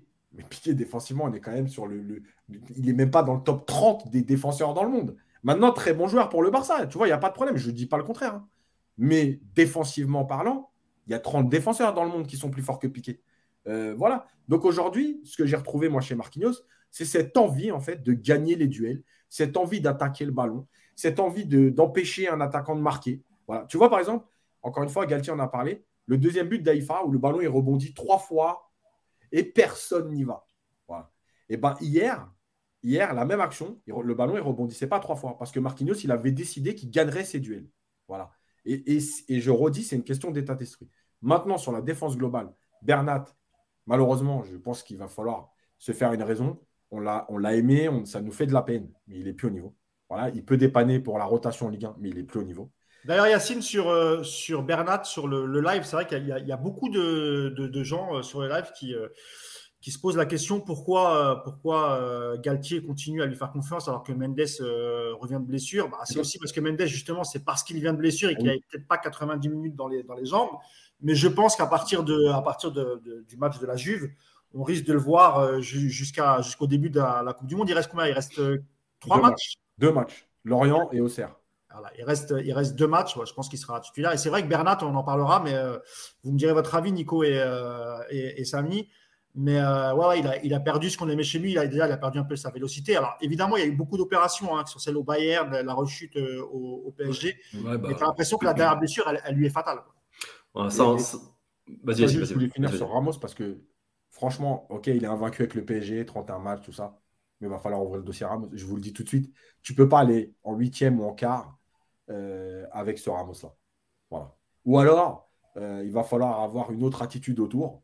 Mais, mais, mais ce Ramos-là, ce n'est pas possible parce qu'il est en retard sur beaucoup de duels. Euh, voilà, maintenant, encore une fois, c'est vrai ce que dit Nico. On a la chance hier que la Juve, ils font un gros pressing, ils récupèrent beaucoup de ballons. mais finalement, ils ont des situations, mais pas des occasions. Ils n'ont pas sur-sollicité Donnarumma. Mais dans un match, par exemple, le, fameux Bayern PSG de, de, de, 2020, là, 2021, euh, où tu es dominé, ce Ramos-là, il explose. Voilà, aujourd'hui, il faut, faut, se faire une raison. C'est triste, hein. moi, il n'y a pas de problème. On a tous aimé plein de joueurs dans l'histoire, mais à un moment donné, quand c'est fini, c'est fini. Ouais, mais il n'y a, y a, y a, rien qui te dit. Aujourd'hui, c'est juste que voilà, euh, Presco n'était pas là. Il n'y a rien qui te dit que Ramos sera titulaire euh, sur, sur les gros matchs. Ah non, je ne dis pas ça. Je l'espère en tout cas. Mais, Ouais, moi je pense pas. Hein. Moi je pense que, que, que, tu auras le choix de la raison et que, et que si tu restes à 4, la charnière presque Marquinhos sera, sera celle qui sera mise en place par le Paris Saint-Germain. Garde, garde, garde le ballon, Samy. Tu voulais peut-être aussi réagir sur, sur Bernat avant qu'on passe à Donnarumma Oui, sur Bernat, moi je rejoins, je rejoins euh, l'état d'esprit. Tu l'as dit, euh, que ce soit sur le chat ou euh, ce que disait Yacine. C'est un joueur qu'on a apprécié. C'est vrai qu'il nous a fait plaisir sur son arrivée, sur sa façon de dédoubler sur le côté, sa façon de toujours lever la tête quand il faisait un centre et de, et de, et de voilà, il, il, a créé beaucoup de situations de ce type. Il a même été décisif lui-même parce qu'il prenait, il, prenait l'espace et il tirait lui-même. Maintenant, euh, un joueur qui se fait deux fois les croisés, euh, on sait que c'est déjà une fois, c'est compliqué, il faut se réinventer. Une deuxième fois, euh, surtout un joueur avec ces qualités-là, parce que c'est un joueur qui joue aussi sur sa vélocité, c'est un joueur rapide, c'est un joueur qui joue beaucoup aussi sur les, sur les petits appuis. oui, moi je, moi je pense. Après, c'est le football, c'est triste, hein, on, va, on va pas le mettre à la cave, mais je pense que pour un retour au, très haut niveau, et c'est vraiment dommageable parce que si vous vous rappelez bien, euh, quand, il, quand il vient au PSG, il est tellement bon qu'il est même rappelé en équipe d'Espagne qu'il n'avait pas vu depuis deux ou trois ans quand il était au Bayern. Mm. C'est que vraiment, il avait atteint un niveau, enfin, on n'est pas fou, c'est pas parce qu'il jouait sous le mode du Paris Saint-Germain qu'on n'était pas objectif, c'était vraiment un niveau de, très haute qualité, et, c'est d'autant plus dommageable, et, c'est d'autant plus frustrant parce que c'est un joueur qui, à 100% physiquement, moi je pense, hein, aurait pu, dans un autre registre, contester ou concurrencer euh, Nuno Mendes. Mais là, aujourd'hui, en l'état actuel, je pense qu'il n'y a plus de concurrence sur le côté gauche. Nicolas, si tu es là, si tu, si tu m'entends, si tu as toujours ta connexion, euh, est-ce qu'il ne serait pas temps de, rappeler le boulanger volant, notre ami Baker, pour, euh, pour être la doublure de Nuno Mendes hein? Je sais que tu penses quand même, au, fond de toi, tu y penses, Nico, je le sais. pas comme doublure, hein, par contre, comme titulaire. Pourquoi comme doublure? Non, mais après, on rigolait sur lui, mais toi, ça c'est un mec, au moins, il se bagarrait, quoi. Donc après, ouais, après c'est limité. Donc, euh, non, mais c'est. On en a parlé tout à l'heure, c'est une question de mentalité. Ah, le screen est merveilleux. L'arrêt sur l'image de Nico est formidable. On a perdu. On va laisser le temps de revenir. En général, il revient assez vite, mais, voilà, ça, tu vois, c'est la connexion est lente comme Bernat. C'est un peu le même combat.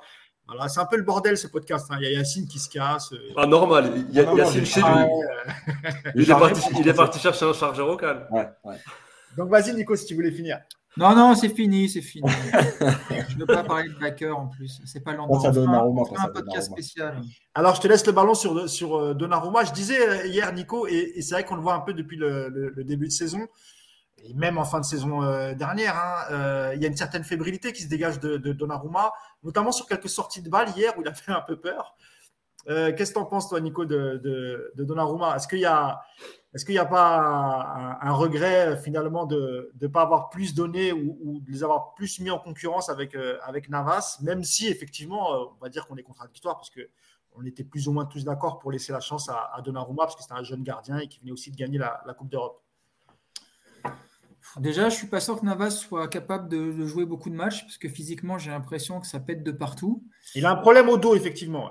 On est ensemble. Première chose. Après, non, de, de, Naruma, c'est un jeune gardien. Euh, on voit beaucoup d'erreurs, on voit beaucoup d'hésitations. Euh, c'est vrai qu'il ne transpire pas la, sérénité depuis le début de la saison. Maintenant, écoute, euh, on va faire la saison avec lui. Je pense qu'il ne faut, faut pas imaginer un changement de, dans, dans, la cage d'ici d'ici les, grands, rendez-vous du printemps. Donc, écoute, hier, il n'est est pas exceptionnel, il n'est pas non plus catastrophique, mais on est encore loin. On en a déjà parlé. Euh, je trouve qu'il prend moins de place dans la cage que, ce qu'il prenait en arrivant au, PSG. Euh, ses premiers matchs, ses premiers mois à Paris, je trouve qu'on avait un gardien très impressionnant dans la gestuelle, dans les, dans les positions, dans les attitudes. Depuis, euh, depuis longtemps maintenant, je trouve que c'est plus compliqué, il est plus hésitant. C'est vrai que quand il a le ballon dans les pieds, c'est la panique. Je pense qu'on est tous en mode, on a les yeux fermés devant la télé. Donc, J'espère que ce ne sera pas un problème au printemps quand il faudra euh, compter sur un gardien décisif. Voilà, il, fait quand même beaucoup d'erreurs pour le moment et euh, il reste du temps pour travailler. Il a tout le mois de, tout mois de décembre tout seul au camp des loges pour bosser. Donc, euh, espérons qu'il retrouve de la confiance et un petit peu de sérénité à ce moment-là. Juste avant de te lancer, Samy, sur, sur Donnarumma, j'ai oublié de dire que sur le, chat, sur le débat sur Ramos, quasiment tout le monde était d'accord avec, avec, avec vous sur le, niveau de Ramos et, euh, beaucoup euh, souhaiteraient qu'il euh, sorte du, du 11 titulaire et, euh, alors soit pour Danilo, soit pour, euh, soit pour euh, Kimpembe. Voilà, j'avais oublié de, de, le noter. D'ailleurs, sur Donnarumma, je ne sais pas si sur le but de Bonucci, il touche un peu quand Quadrado la, la, remet. Est-ce qu'il la touche pas un petit peu quand si, même, la touche, il la touche. Si, si, il la touche. Si, si, il la touche. Si, si, après, après il, est, il est bon pour sauter. Je trouve qu'il fait de très belles photos. Je pense qu'il est très apprécié des photographes sur le terrain parce que même quand le tirer à côté, il plonge et il fait des bons plongeons. Et comme il est grand, on a vraiment l'impression de voir une grosse. Alors, ça, Samy, c'est une première. Hein. C'est le premier argument qu'on sort de, comme ça. Hein. Ah, bah, il faut, franchement, quand on parle de, notre ami Donnarumma, faut essayer de trouver, euh, faut essayer de trouver les, bons arguments parce que sincèrement, euh, moi je pense qu'il nous a mis une grosse douille euh, à nous tous parce qu'on a tous vu l'Euro, on était tous contents plus ou moins hein, parce que quand même c'était un gardien, 22 ans, meilleur joueur de l'Euro, quel homme, on allait avoir enfin le, prochain gardien du Paris Saint-Germain pour les dix prochaines années et, très joli aussi la petite balle perdue de Nico pour l'équipe d'Italie qui ne participera pas au mondial. mais, je, je, trouve que en fait j'arrive pas à être convaincu. J'essaye, hein. j'essaye vraiment euh, parce que voilà, bah, c'est notre gardien. Euh, euh, je suis à fond derrière les choix de la direction et, du coach quand on te dit bon, bah, maintenant on va le mettre numéro un, donc ça va lui donner plus de, plus de latitude, plus de confiance. J'ai essayé d'y croire, mais sincèrement, les gars, j'ai, peur. Avec ce gardien, j'ai peur. Il me donne une impression. Alors, si moi, derrière mon écran, il me fait peur, imaginez les joueurs qui sont autour de lui. Parce que ça joue, ça. Il n'est pas, pas fou au pied. je trouve même, bon, ok, il est bon dans les réflexes, il va vite au sol, mais il conserve pas la balle. On l'a vu d'ailleurs sur le but refusé à, Locatelli, c'est ça? Euh, il, dégage la balle, un peu euh, à la manière allemande, sauf que lui, il dégage dans les 6 mètres. C'est un peu plus compliqué. Euh, au lieu de dégager en touche ou, en corner, lui, il, dégage devant l'attaquant. Et ça, il le fait souvent. Hein. Attention, alors, certes, l'arrêt au sol est beau, mais moi, j'ai un petit peu de mal avec ça. Après, je peux comprendre que certains l'apprécient ou autre, mais aujourd'hui, quand on regarde les références à ce poste, encore hier, j'ai vu le match de Courtois, euh, qui jouait pourtant une équipe euh, du Celtic. Euh, voilà, c'était pas un match. Eh ben, il a fait le taf. Quand on voit le niveau aujourd'hui, le gap entre les meilleurs gardiens actuels, donc notamment un, gardien comme Courtois qui est impressionnant, qui lui te sauve des matchs, qui lui te fait gagner des points, qui lui bah, rassure sa défense et même plus, il rassure tout le stade. Tu sais que même s'il va y avoir une frappe de ouf en, en, pardon, il va essayer de la de la sauver. Moi, aujourd'hui, avec un joueur comme Donnarumma, eh ben, j'ai aucune certitude, aucune sérénité. Et voilà, j'ai pas de, j'ai pas de garantie. J'ai pas de garantie. Et c'est quand même grave après un an et demi, avec le statut qu'il avait, avec voilà tout ce qu'on nous avait dit autour de lui, bah de ne pas avoir de, de, de garantie à ce poste-là dans une équipe qui est censée jouer les premiers rôles de la Ligue des Champions. Merci Samy. Bah, pour finir, euh, Yacine, hein, sur, euh, sur euh, Donnarumma, à la fin de saison dernière, ce début de saison. Alors, il y, a eu un, commentaire sur le, sur le chat qui nous dit Paris est invaincu et c'est, et c'est Donnarumma le problème, point d'interrogation. sinon, globalement, beaucoup raillent un peu son, son jeu au pied. T'en parlais, Nico, tout à l'heure, et notamment ses, relances qui font un peu peur.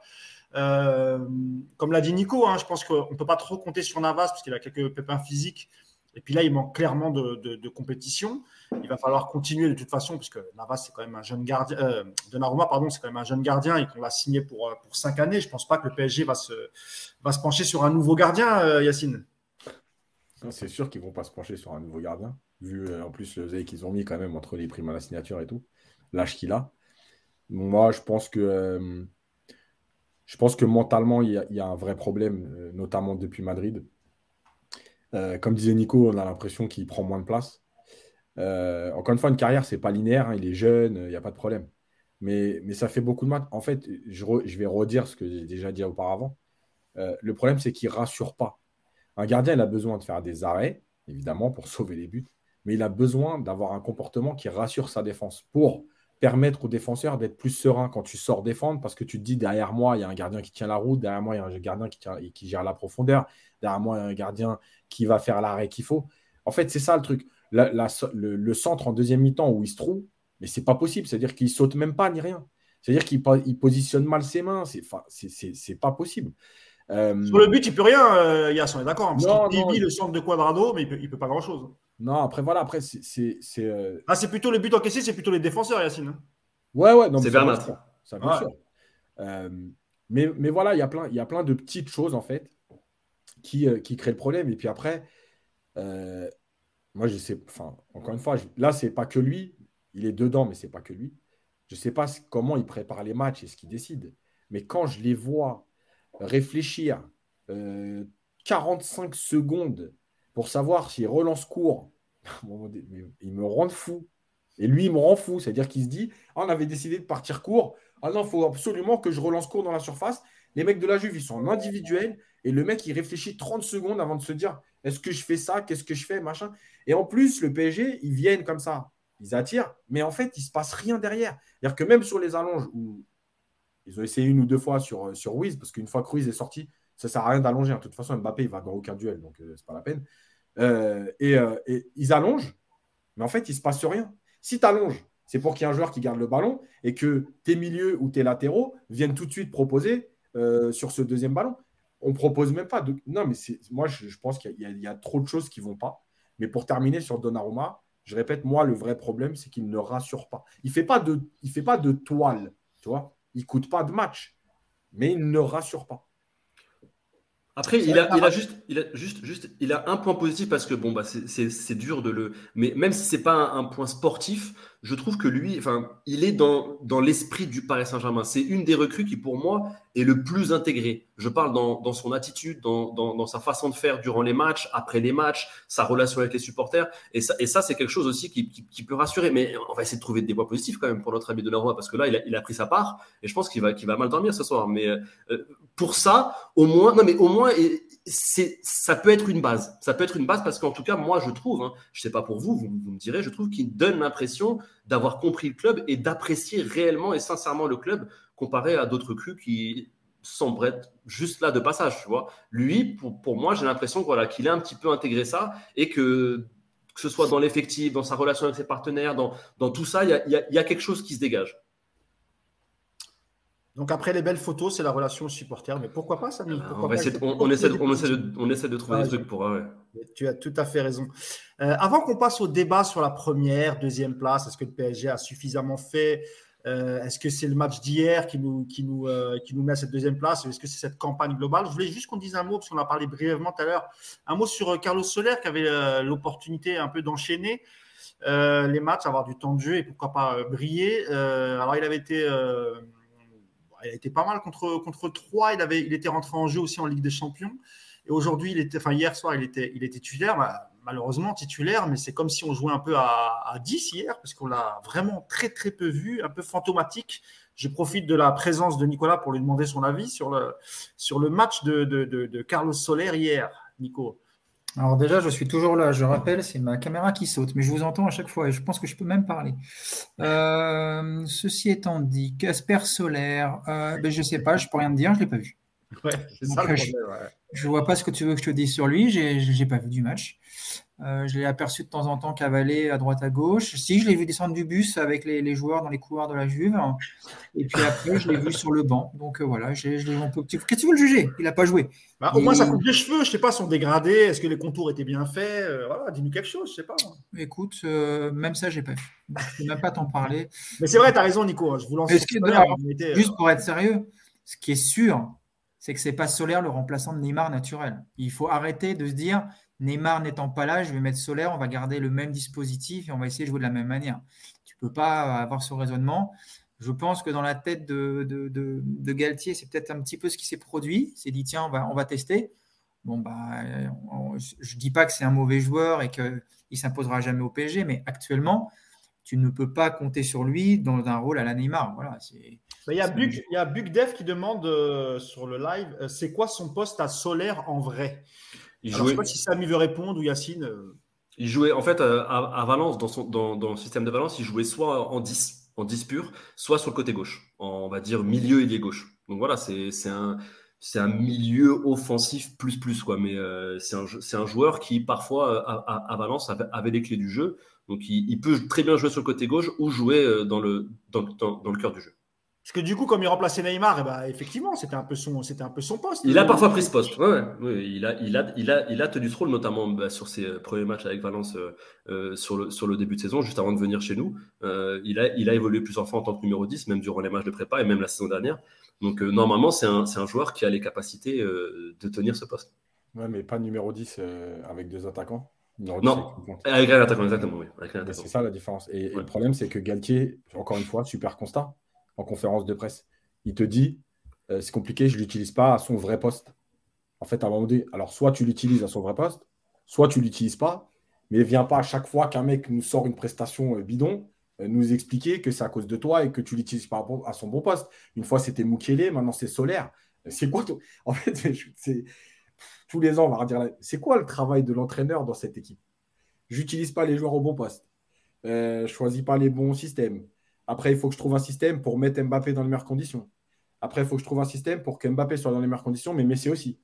Après, Neymar est absent, je mets Solaire, mais ce n'est pas, pas le rôle qui lui convient parce que Solaire, je redis pour ceux qui regardent les matchs, numéro 10 derrière un attaquant, ce n'est pas du tout la même chose que numéro 10 derrière deux attaquants. Euh, bref, en fait, c'est pas. Alors, voilà, la conclusion, c'est que Solaire, il n'est pas mis dans les bonnes dispositions. Et en plus, il a l'air, il, il, est pas bon.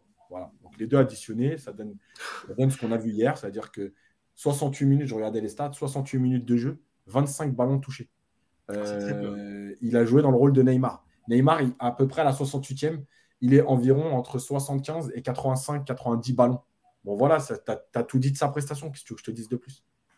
Un dernier mot, messieurs, avant qu'on passe au, dernier débat. Justement, ça concerne un peu l'attaque. On ne va pas parler d'Mbappé et Messi, puisque voilà, Mbappé a mis un super, un super but, tu l'as dit, Yacine, tout à l'heure, avec une belle passe décisive. Mais en dehors de ça, effectivement, ce n'était pas non plus un match, de, ouf, mais il a eu le mérite de, peser sur le résultat du, score. Euh, par contre, est-ce que vous, vous aviez peut-être un, regret? Est-ce qu'à la place, vous n'auriez peut-être pas préféré peut-être un autre système de jeu avec, euh, avec Ikitike en, en pointe à la place de, à la place de, Carlos Soler, euh, pas en pointe, mais je veux dire en, changement de, en, changeant de système et, mettre, et donner une chance à, à Nico bah, Non, mais Oui, bien sûr. Après, après le match, quand tu vois la perf de, de, Solaire, évidemment que oui. Enfin, tu, tu, mettais Campos ou Nasser à sa place, euh, c'était pas, c'était pas handicapant non plus pour le PSG hier. Donc, euh, oui, évidemment, euh, une fois que le match est terminé, peut tenter autre chose. Non, mais, même avant le match, hein, Nico, je te parle. Hein. On aurait pu se dire le, le, PSG est qualifié quoi qu'il arrive, il faut aller chercher la première place. On peut quand même tenter avec quelqu'un qui est, qui, est, grand, qui peut récupérer des, des, des centres de la tête, etc. etc. Mais le problème, il a, il, a, voulu rester dans son système qui, qui, commence à travailler depuis quelques matchs. Euh, repasser avec un deuxième attaquant, ça voulait dire euh, peut-être euh, des, des, des, changements qu'il ne voulait pas faire, des déplacements notamment de poste pour Messi et puis pour Mbappé. Donc, sur le papier, qui, qui, reste dans ce système-là, moi, je ne trouve pas ça choquant. Mais par contre, c'est vrai que Solaire, aujourd'hui, tu te rends compte que c'est bah, très, très moyen. C'est très moyen. Mais après, encore une fois, c'est un joueur qui vient d'arriver et on va pas le condamner tout de suite, hein, ce serait complètement absurde, mais euh, aujourd'hui, c'est un mec qui t'apporte pas grand-chose. quoi. Yacine, euh, sur Ekitike? Attends, il y a une petite blague, je suis obligé de la Ouais, elle passe bien, elle passe bien. Ouais. RG Doho qui a dit sur le banc, il, passe, crème solaire. Ah ouais, ouais, elle est bien, elle est bien. Bravo, bravo à lui.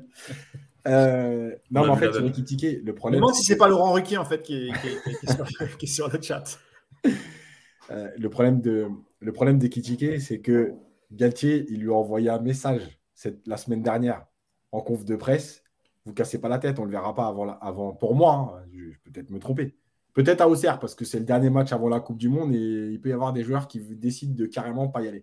Mais Ekitike, on ne le verra pas en fait. Parce qu'il a envoyé le message, Galtier, qu'il n'était pas assez sérieux, qu'il manquait de certaines choses, qu'il fallait lui laisser le temps.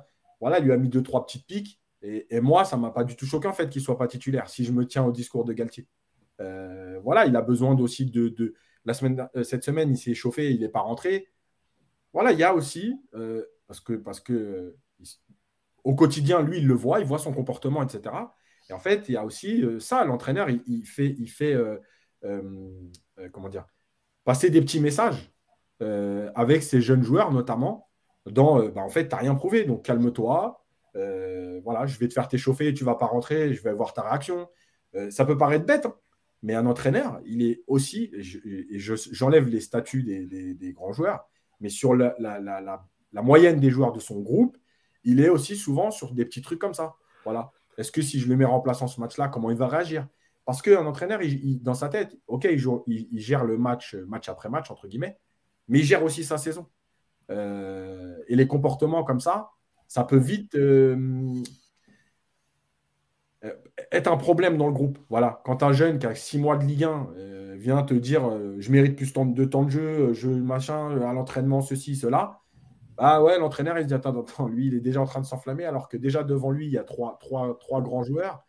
Mais en plus, il en demande déjà beaucoup alors qu'il a six mois de Ligue 1. Donc voilà, il y a des petits trucs comme ça aussi. Mais après, alors j'ai juste quelques réactions de, sur le chat sur, euh, sur Ekitike. On dit euh, Miskin Ekitike est en train de, de le gâcher. Euh, il y a Tuck Dubourg qui lui dit Ekitike is the new Gouiri. aucun joueur en attaque pour recevoir les ballons longs de Donnarumma. Ekitike devrait être cet attaquant-là. C'est Vromol Théorie qui nous dit ça. Euh, euh, j'ai plus vu Ikitike que Solaire sur le terrain. Euh, et puis beaucoup louent aussi la, courte rentrée d'Ikitike en disant qu'il a plutôt fait une bonne rentrée, ça. Ouais, moi, vous savez que je, crois en, son potentiel. Moi, je pense, je pense que ce que dit Yacine est vrai. Je pense que Galtier est en train de faire un boulot avec Ikitike et que le déclic devrait arriver dans le courant de la saison, hein, peut-être même à la reprise post-Coupe du Monde ou même sur, les dernières rencontres. Je pense que c'est un jeune joueur, qu'il a du potentiel. Hier, je suis d'accord que pour moi, il fait une, belle rentrée. C'est compliqué parce que, en tout cas, dans, l'attitude, dans la justesse technique, c'était mieux que ce qu'on a pu voir auparavant. Et, je pense que vraiment, Galtier, il est en train de travailler avec ce jeune joueur. Galtier, c'est un joueur aussi, fait un entraîneur, pardon, qui a aussi souvent donné sa chance euh, à certains jeunes, qui n'a pas peur euh, aussi parfois de, de, durcir le ton pour, euh, pour, voilà, pour façonner. Pour, c'est, un, un, joueur encore peut-être qui était encore un peu tendre euh, quand tu quittes. Qu'en plus, il est né à Reims, hein, c'est pas un Parisien. et, et il faut bien le rappeler, ça aussi. Hein. quand tu quittes Reims après, tu dis six mois, tu es un peu méchant, Yacine, il a fait une bonne saison, c'est un an, un an de Ligue 1. c'est toujours, c'est toujours un peu compliqué. Et quand tu arrives dans une équipe avec ce genre de star, c'est autre chose. Hein. Quand tu passes de El Touré à, à Neymar ou Messi, c'est pas la même chose. Euh, et, je pense que voilà, il faut, il faut prendre son temps avec ce genre de joueur, mais je suis convaincu parce que euh, dans, dans, dans, le potentiel, il a quelque chose. Il a quelque chose, il a quelque chose qu'il a montré avec Reims, et même sur certaines de ses apparitions, même si c'est pas c'est pas fou non plus ce qu'il a montré avec le, Paris Saint-Germain, tu sens que, que voilà qu'il a du talent et que, et que c'est un joueur sur lequel il faut raconter euh, au, au, au sein du PSG. Bah, je pense qu'on a fait le tour sur le, sur le, contenu du match. On a, on a abordé toutes les lignes. Je voudrais clôturer ce, petit podcast sur un petit débat. Et là, Yacine, il va être seul contre, contre tous. Euh, je rappelle un peu le contexte. Hein. Yacine, hier soir, tu as, poussé, poussé ton petit coup de gueule sur, euh, sur Twitter et tu n'étais pas content. Et tu trouvais que le PSG n'avait pas fait assez euh, pour aller chercher cette première place. Alors, tu ne parlais pas évidemment que du match d'hier. Hein. Tu parlais aussi de la double confrontation face à Benfica. Euh, peut-être les buts encaissés euh, face à, face à Haïfa. Et tu certains qui t'ont trouvé un peu dur parce que finalement on est qualifié et que euh, finir deuxième, c'est pas non plus la fin du monde. Et il y a des, des équipes, on t'a sorti l'exemple du Real par exemple, qui avait fini deuxième, euh, qui avait eu un parcours difficile et qui a fini par remporter cette Ligue des Champions. C'est un peu l'argument que, que Nicolas t'a répondu et Nicolas aussi lui était plutôt pas voilà, c'était plutôt le contraire. Et Samy, je pense que c'est pareil. Euh, pour Nicolas, c'est pas un problème de, de, finir second. Et quoi qu'il arrive, de toute façon, si tu veux prétendre à la, victoire finale, il faut accepter aussi de rencontrer euh, euh, de grosses équipes. Et tu as cité les, quelques exemples, Nico, tu pourras les, les, les reciter. comme, ils sont, comme tu es seul contre tous, Yacine, tu prendras la parole en dernier. Mmh. Je vais d'abord donner la parole à, à, Nico, ensuite à Samy, et puis après, tu auras tout le loisir de, de leur répondre. Euh, pour toi, Nico, effectivement, finir deuxième pour le Paris Saint-Germain, ça ne doit pas être un problème euh, au vu de l'effectif euh, que tu as et le talent qui compose cette équipe. Non, ce que je dis exactement dans ce débat, c'est que depuis hier, c'est le catastrophisme de partout. On a l'impression que le PSG est éliminé de la Ligue des Champions parce que deuxième de groupe et donc va affronter un, prochain, un futur vainqueur de groupe. Moi, la seule chose que je dis, c'est que quand tu as la prétention d'être euh, vainqueur de cette Ligue des Champions. Tu t'en fous de savoir contre qui tu vas tomber en huitième. Facile d'affronter Francfort, Porto, puis euh, Tottenham en, demi-finale que l'inverse. Est-ce que je suis encore là? C'est pas sûr. Oui, es là, es là. On t'entend, c'est bon, Nicolas. Ah, si tu peux juste répéter ce que tu viens de dire, parce que c'est un peu coupé. Donc, je disais évidemment que c'est plus facile de, de, te frotter à Tottenham ou à Francfort ou à ce genre d'équipe plutôt qu'au Bayern ou à City. Mais de toute façon, il faudra aller jouer ces équipes-là. Si tu n'es pas capable de les battre en quart ou en huitième, tu ne seras pas non plus capable de les battre en demi ou en finale. Donc, ce côté de dire, oh là là, ça y est, on va, on va peut-être affronter le Bayern, c'est catastrophique. J'ai envie de te dire, bah ouais, c'est moins bien que d'affronter Tottenham. Mais arriver, qu'est-ce qu'on s'en fout? Si tu n'es pas capable de sortir le Bayern maintenant, bah, tu t'espères rien. Euh, moi, battre Francfort en huitième et me faire ensuite humilier par City en quart, bah, je ne prendrais pas plus de plaisir dans ma saison, ce serait une saison ratée pareille. Aller même en demi-finale en ayant sorti deux équipes faibles et puis se prendre une douille ensuite contre euh, le Bayern en demi, bah, moi je ne vous dirais pas c'est une super saison réussie. Donc euh, ouais, bah ouais, effectivement, on aurait tous préféré être premier. Maintenant, bah, écoute, tu vas jouer qui on te donne et puis, et puis, puis, puis voilà, tu, tu, tu, tu, la fermes, tu te mets au boulot, tu pars au combat et puis si tu as le niveau, tu, tu vas les battre. L'an dernier, on était tous à dire pire tirage du monde, le Real Madrid. Le Real, on les surdomine au match aller, on les surdomine pendant une heure au retour. Le problème, c'est qu'on a une équipe de, de, dépressifs avec le mental d'une équipe de foot, d'un centre hospitalier euh, pour grande dépression. Donc, effectivement, bah, dès que ça se complique, on est incapable de tenir la route. Mais à l'arrivée, le Real, on avait largement les moyens de les battre. Le PSG peut battre le Bayern, le PSG peut battre City. Alors, sur ce qu'on voit en ce moment, je suis d'accord, ça va être très compliqué parce que Paris joue mal. Mais si tu dois aller gagner la Ligue des Champions, de toute façon, il faudra te les coltiner, ces équipes-là. Bon, bah écoute, si c'est en huitième ou si c'est en quart, moi, je ne vois pas la différence. Tu n'es pas capable de les battre en huitième, de toute façon, tu les battras pas non plus après. Donc, euh, si on nous donne City maintenant, et ben, moi, je suis content de prendre City et puis euh, montrez-nous ce que vous êtes capable de faire. quoi. Donc un, peu comme ton ami euh, Jacques-Henri Hérault, tu conseilles à, Yacine d'aller boire une, tisane, si je comprends bien. tisane au, CBD. C'est marrant de lancer des trucs comme ça, parce qu'après, ça met des sales rumeurs sur Internet. C'est pas mon ami, hein. c'est mon ancien boss, c'est pas pareil. Mais euh, il, m'a appelé, hier, en tout cas, pour euh, prendre de mes nouvelles. Ce n'est pas mon ami. Par contre, alors Nico, juste parce que comme après, je donnerai la parole à, à Samy. Yacine avait appuyé sur le fait aussi que c'était très important d'avoir le match retour à domicile. Est-ce que mais là non, aussi. Mais non, alors mets-toi. On, on, laisse, le... United en 2019, le match retour, c'était où Rappelez-moi. Là? On nous empêchait de prendre une douille ou pas? Donc. Franchement, le, le PSG aujourd'hui, il n'y a, aucune vérité en fait dans les tirages au sort. Il y a aucune. ce matin, j'ai expliqué que, j'ai montré les, adversaires. J'ai rappelé. Alors, tout le monde parle du parcours du Real Madrid de, l'an dernier, mais euh, depuis dix ans, il y a un paquet d'équipes qui se sont mangées euh, des, gros parcours dès les huitièmes. Le Bayern, le Barça, le Real deux fois. Donc, c'est pas une vérité aujourd'hui. Il n'y a pas de vérité en fait. Euh, rappelez-vous, c'était, je me rappelle plus de l'année où on finit premier de la poule contre le Bayern. Je sais plus quelle année. C'était 2018, bah, je crois justement. C'était avec Unai Emery, oui. C'était on finit premier de la poule, on se bouffe le Real en huitième, le Bayern deuxième, Besiktas. Tu vois, donc il n'y a pas de vérité.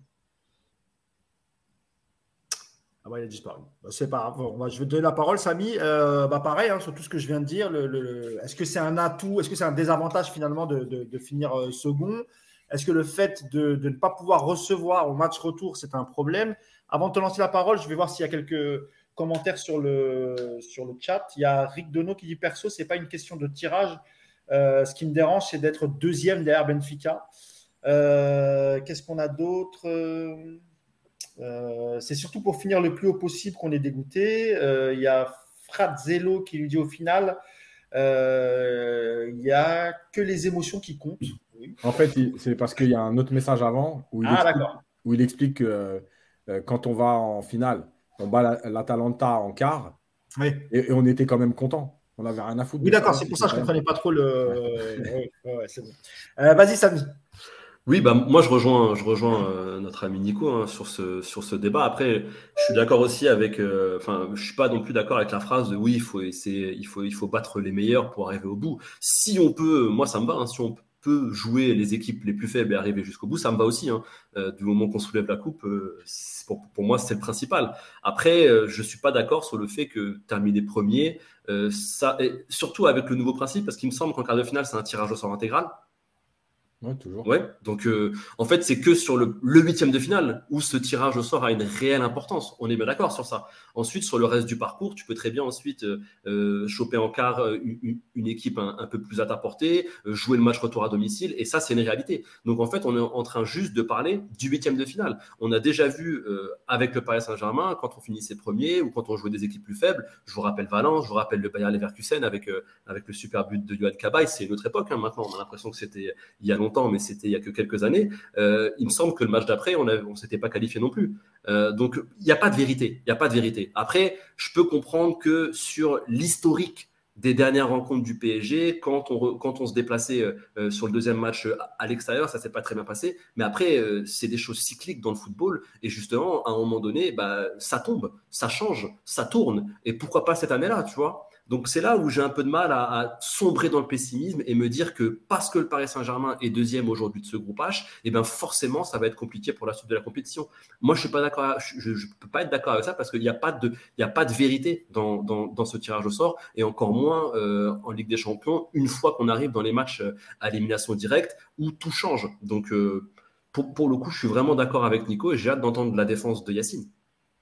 Euh, on rappelle que évidemment que le PSG ne pourra pas retomber sur, euh, sur Benfica, qui lui a fini euh, premier de son groupe, mais qui a peut-être aussi plus de chances de tomber sur un, club anglais, que ce soit City ou Tottenham. Bon, si c'est Tottenham, c'est plutôt bien, ce sera plutôt pas mal. Bah, Yacine, tu es seul contre tous, en tout cas seul contre, contre Nico et, et, et Samy. Et, et, toi, tu n'en démords pas. Hein. Pour toi, ne pas recevoir, par exemple, euh, lors du huitième de finale, ne pas recevoir lors de ce match-là, ça va être un problème pour le PSG. Tu as des exemples à, donner là-dessus. Et surtout, tu estimes que le PSG, quoi qu'il arrive, n'a pas tout fait, n'a pas tout donné, notamment lors de la double confrontation contre, contre Benfica, qui était la plus difficile finalement, euh, bien plus que la Juve et, Haïfa. Juste, juste, Yass, juste avant que tu commences, Mousse, je répète, on ne dit pas que le, que le PSG soit deuxième, c'est bien, et que c'est super oui, Benfica. On dit juste que maintenant que tu es deuxième, tu vas prendre un premier de groupe et ça se trouve, tu vas te manger Tottenham, tu seras ravi. Après, si tu as le Bayern, tu feras la gueule. Mais ce que je veux dire, c'est que voilà, c'est fait, le tirage, il est là. Et le Bayern, tu vas de toute façon le croiser au bout d'un moment. Donc, si tu n'es pas capable de battre le Bayern aujourd'hui, eh ben, en fait, tu n'as même pas besoin de chialer sur la première ou la deuxième place. Et que tu ne fais pas gagner la Ligue des Champions. Donc voilà, c'est ça que je dis. Mais évidemment que, que le PSG n'ait pas battu Benfica, évidemment qu'on est tous déçus et qu'on estime que Paris aurait dû au moins gagner au match retour contre Benfica. C'est une évidence. Mais pour toi, il faut pas, voilà, pour toi, ça, il faut pas s'alarmer plus que ça. Il faut l'accepter et, quoi qu'il arrive, voilà, prendre le. C'est même pas s'alarmer, c'est que depuis hier, et je dis pas ça pour Yacine, mais ça chiale sur Internet parce que le PSG est deuxième et qu'on va peut-être jouer le Bayern. Bah, le Bayern premier va peut-être jouer Liverpool et ce sera pas forcément mieux que si toi tu joues Tottenham, tu vois. Il n'y a pas de vérité aujourd'hui, premier, deuxième. Surtout quand tu t'appelles le PSG. Le, enfin, on a un club qui est complètement imprévisible. Ça serait si le PSG était avantagé de jouer à domicile ou pas au match retour. Enfin, tu vois, y a, on les connaît maintenant depuis 10 ans, les loustiques. Donc, euh, et personne et personne veut nous jouer. Et, surtout, alors ça, Samy a tout à fait raison. Je peux vous dire qu'il n'y a aucune équipe première de groupe qui rêve de tomber sur le PSG. Ça, c'est D'ailleurs, vous faites bien de le dire parce que j'ai mon ami Mirko qui avait participé euh, au podcast quand pour, nous parler de Fabien Ruiz, qui est un supporter napolitain, qui me dit que par exemple à Naples, ils sont persuadés qu'ils vont tirer le PSG et qu'ils ont vraiment peur de tomber sur le, sur le PSG. Et, pour, et avant de te laisser la parole, Yas, sur le chat, il y a beaucoup de gens en fait qui, qui qui sont euh, un peu dégoûtés euh, parce qu'en en fait, le PSG finit deuxième derrière Benfica. Donc pour eux, c'est un peu la honte au terme de budget, d'effectifs, de finir derrière euh, Benfica. Benfica, qui je rappelle, est un grand, un grand, un grand d'Europe, contrairement à ce qu'on peut penser. Allez, Yacine, c'est à ton tour. Vas-y. la parole est à la défense. Alors déjà, la première chose, c'est effectivement cette histoire de classement. Ouais, elle me fait chier parce que en fait, euh, t'es pas assez exigeant. La dernière, tu finis deuxième derrière City je n'ai pas, pas parlé, moi. Je n'ai pas tweeté. Je n'ai pas dit, euh, ouais, c'est un scandale. Là, c'est une question d'exigence. Tu as pris deux buts contre Haïfa, mais archi évitable. Aujourd'hui, tu les payes. À l'aller, tu gagnes que 3-1 en, en, pliant pas le match et en te faisant bouger pendant 35 minutes à Haïfa. Voilà. Tout ça, tu le payes. Et tout ça, c'est l'exigence. Le, Bayern, quand ils vont à Barcelone, euh, le, le, dernier match, là, et qu'ils euh, sont déjà sûrs d'être premiers, ils vont, ils tartent Barcelone. Voilà. Et encore une fois, l'histoire des autres équipes. Alors déjà, un, euh, on va déjà s'occuper de nous. Mais la deuxième chose, c'est est-ce qu'on a des références Non, mais on parle du. Quand on me explique que ah mais Liverpool, ils font aussi des matchs pourris. Ah mais le Bayern, ils font aussi des matchs. Mais ils ont déjà gagné la Ligue des Champions. Nous, c'est qu'est-ce qu'on attend? C'est ça qu'on veut. Et nous, on n'a même pas cette exigence-là de se dire que dans un groupe aussi éclaté, parce que c'est une Juve éclatée et Haïfa, tu finis pas premier parce que tu es incapable de battre la seule équipe qui tient la route dans ta poule. Aller-retour. Voilà. Et qu'au retour, au parc, non seulement tu n'es pas capable de les battre, mais tu n'es même pas capable de leur poser vraiment des problèmes. Voilà. Et après, on s'étonne. Mais non, on ne s'étonne pas. Moi, ce qui m'énerve, c'est le manque d'exigence. Voilà. Encore une fois, si tu fais le taf et que Benfica va tarter euh, Haïfa 8-0 parce qu'Haïfa a laissé, a laissé 4, euh, buts rentrés pour faire chier le PSG, il n'y a pas de problème. Mais ce n'est pas le cas. Hier, tu vas jouer un match pour la première place, tu sais que tu viens de coller 7-2 à Haïfa, que Benfica, ils peuvent très bien leur en mettre 5 ou 6, et tu joues le match que tu as joué. Et on te dit, super, on a gagné à la Juve. Mais, à un moment donné, il faut arrêter ces conneries. Soit on veut être exigeant, soit on considère que nous, on jette tout le temps la pièce en l'air. Je vais reprendre les exemples que je prends tout le temps avec, euh, l'école. Pour moi, le PSG, ce qu'ils font là en finissant deuxième, c'est en gros, euh, au début de l'année, et je vais bien faire le parallèle avec le début de l'année. J'arrive en cours et je me dis, bon les gars, eh, cette année, je bosse tous mes cours régulièrement pour qu'à la fin, mes examens, je les ai. Puis fin septembre, je me dis, ah non, finalement, tu sais quoi, je ne vais pas me prendre la tête, ça m'a saoulé. J'ai euh, la moyenne en ce moment. Donc, ce que je vais faire, je vais continuer à avoir la moyenne. Et puis, au moment d'examen, je réviserai deux thèmes et j'espère que je vais tomber dessus. Bah, c'est la même chose que fait le PSG. Parce que quand tu finis deuxième, tu vas, tu vas te déplacer au retour. Alors Nico dit, ouais, c'est pas grave et tout. Ok, il n'y a pas de problème. Sauf que les dernières qualifications du PSG, alors il y a des, éliminations avec le match retour au parc, mais il n'y a aucune qualification avec un match retour à l'extérieur. Et il n'y a que des qualifications avec le match retour au parc. Voilà. Donc en fait, on se tire des balles dans le pied tout le temps. Pourquoi on n'a pas envie de mettre toutes les chances de notre côté? C'est ça que je reproche. C'est pas de dire, bien sûr que tu vas, tu vas te taper un club. Et de toute façon, il faudra taper un club. Et oui, le tirage au sort, il peut y avoir euh, Naples, il peut y avoir euh, Tottenham, il peut y avoir le Bayern, évidemment. Mais à un moment donné, est-ce que tu n'as pas envie de mettre toutes les chances de ton côté? Voilà, c'est ça que j'explique. Parce que quand tu vas jouer le Bayern en huitième, le match, il va être plus dur. Euh, les cartons, tout ça, tout ça, c'est un enchaînement. On reprend l'exemple, il faut battre tout le monde. C'est pas vrai. les deux, parcours du Real sur les trois Ligues des Champions qu'ils enchaînent, il y a Wolfsburg, il y a l'AS Roma. Mais quel parcours vous me parlez Et à l'arrivée, aujourd'hui, on est en train de dire le Real, ils ont gagné trois Ligues des Champions de suite et on n'en a rien à foutre de savoir qu'ils ont tapé Wolfsburg ou qu'ils ont tapé l'AS Roma. Ils ont gagné trois Ligues des Champions de suite. Voilà, et ça, ce sont des faits. Donc, à un moment donné, moi, je commence à en avoir marre de tout ça. Parce qu'au début de l'année, Gatier nous a tenu un discours sur l'exigence, euh, euh, la mentalité, l'état d'esprit, le comportement des joueurs. On voit, il n'y a rien de tout ça. Voilà. Les buts que tu prends, tu vois, même moi, même moi, j'ai minimisé, et c'est pour ça que je m'en veux aussi, parce que, encore une fois, on en parle. Yacine, je te coupe deux secondes. Euh, Yacine, je te coupe parce qu'il y, a beaucoup de réactions sur le, chat. Et finalement, même à deux contre un, vous ne faites pas le poids, Samy.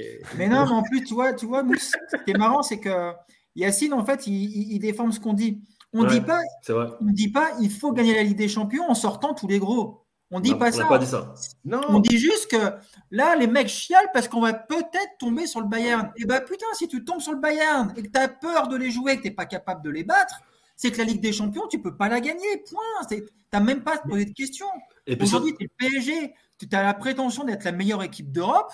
Tu as fait deuxième parce qu'effectivement, et, Yacine, on est tous d'accord sur le manque d'exigence de ce club. Enfin, on en a reparlé. à tous les podcasts, on en parle. Donc, il n'y a aucun problème là-dessus. Mais aujourd'hui, le discours de dire putain, on va tomber peut-être contre le Bayern, c'est horrible, c'est foutu, c'est insupportable. C'est insupportable. Mais ce dont tu parles, Nico, toi, c'est plus la réaction des, supporters, du coup. Hein. Mais non, c'est un tout mou. C'est juste de te dire, OK, le PSG a fait sa phase de poule, c'est fini. Maintenant, on va tomber contre n'importe qui. Si on commence à se dire, putain, merde, c'est le Bayern, ça va être dur, ça aurait été mieux Francfort, et eh ben, c'est quoi cette mentalité putain? Ok, on va jouer peut-être le Bayern parce qu'on n'a pas été exigeant. Et, ben, et après, on n'est pas capable, nous, de battre le Bayern. Bon, bah, arrêtons la Ligue des Champions maintenant, les mecs. Qu'est-ce qu'on va s'emmerder? Vous voulez aller en quart de finale pour prendre une douille et vous aurez dit Ah ouais, mais on a battu une petite équipe en huitième, donc on est content. Mais ce sera la même. Va en demi après avoir battu Francfort et Tottenham, ça change quoi? Si à l'arrivée, tu te prends une branlée contre City, c'est que tu n'avais pas le niveau. Moi, je m'en fous d'aller en demi-finale. Moi, quand on se fait éliminer en demi contre Manchester City il y a deux ans, je ne suis pas à dire Ouais, la Ligue des Champions, elle est réussie, on était en demi. On a pris une énorme branlée en demi, on n'a pas touché le ballon. On n'a rien vu. Mais justement, le truc, c'est qu'à un moment donné. Attends, Yacine, avant, que tu finisses, Yacine, je laisse savoir à, Samy qui lui aussi voulait, voulait rebondir. Mm. Oui, juste, juste, en fait, je trouve que euh, cette attitude, cette exigence, cette surexigence, je trouve que ça fait un peu une attitude de nouveau riche. Euh, parce qu'on n'était pas habitué avant justement à avoir euh, ce genre de performance en Coupe d'Europe et que au contraire, si tu regardes les grandes institutions, quand elles finissent deuxième, il n'y a pas ce mouvement de panique. Il y a pas a cette déception. Voilà, normalement, on doit finir deuxième. Mais aujourd'hui, et c'est déjà arrivé, euh, tu prends sur 15 ans, que le Real, que Manchester United, que Barcelone parfois finissent deuxième. Il n'y a pas ce sentiment d'échec total sur le reste de la Ligue des Champions. Après, ils se remettent, ils se disent de toute façon, euh, voilà, c'est ça, c'est ça le très haut niveau, c'est ça la, la, grande compétition. Et tu n'as pas à avoir peur de ton futur adversaire. Et je trouve que cette surexigence qu'on a, euh, qu'ont maintenant les supporters du Paris Saint-Germain, ça fait un peu, voilà, on n'est pas encore habitué à être pour moi dans, ce, dans cette chaise, et, euh, voilà, on, surjoue. Moi, je trouve qu'on surjoue et, qu'on se, et qu'on se dit qu'on doit être super exigeant, que c'est pas normal qu'il faut finir de qu'on finisse deuxième, que si, que ça. Moi, j'ai un petit peu de mal avec cette vision des choses parce qu'aujourd'hui, euh, tu regardes sur, par exemple, à Liverpool, aujourd'hui, il n'y a pas, il a pas eu ça. Ils sont pas en train de dire que, que c'est que c'est la fin du monde.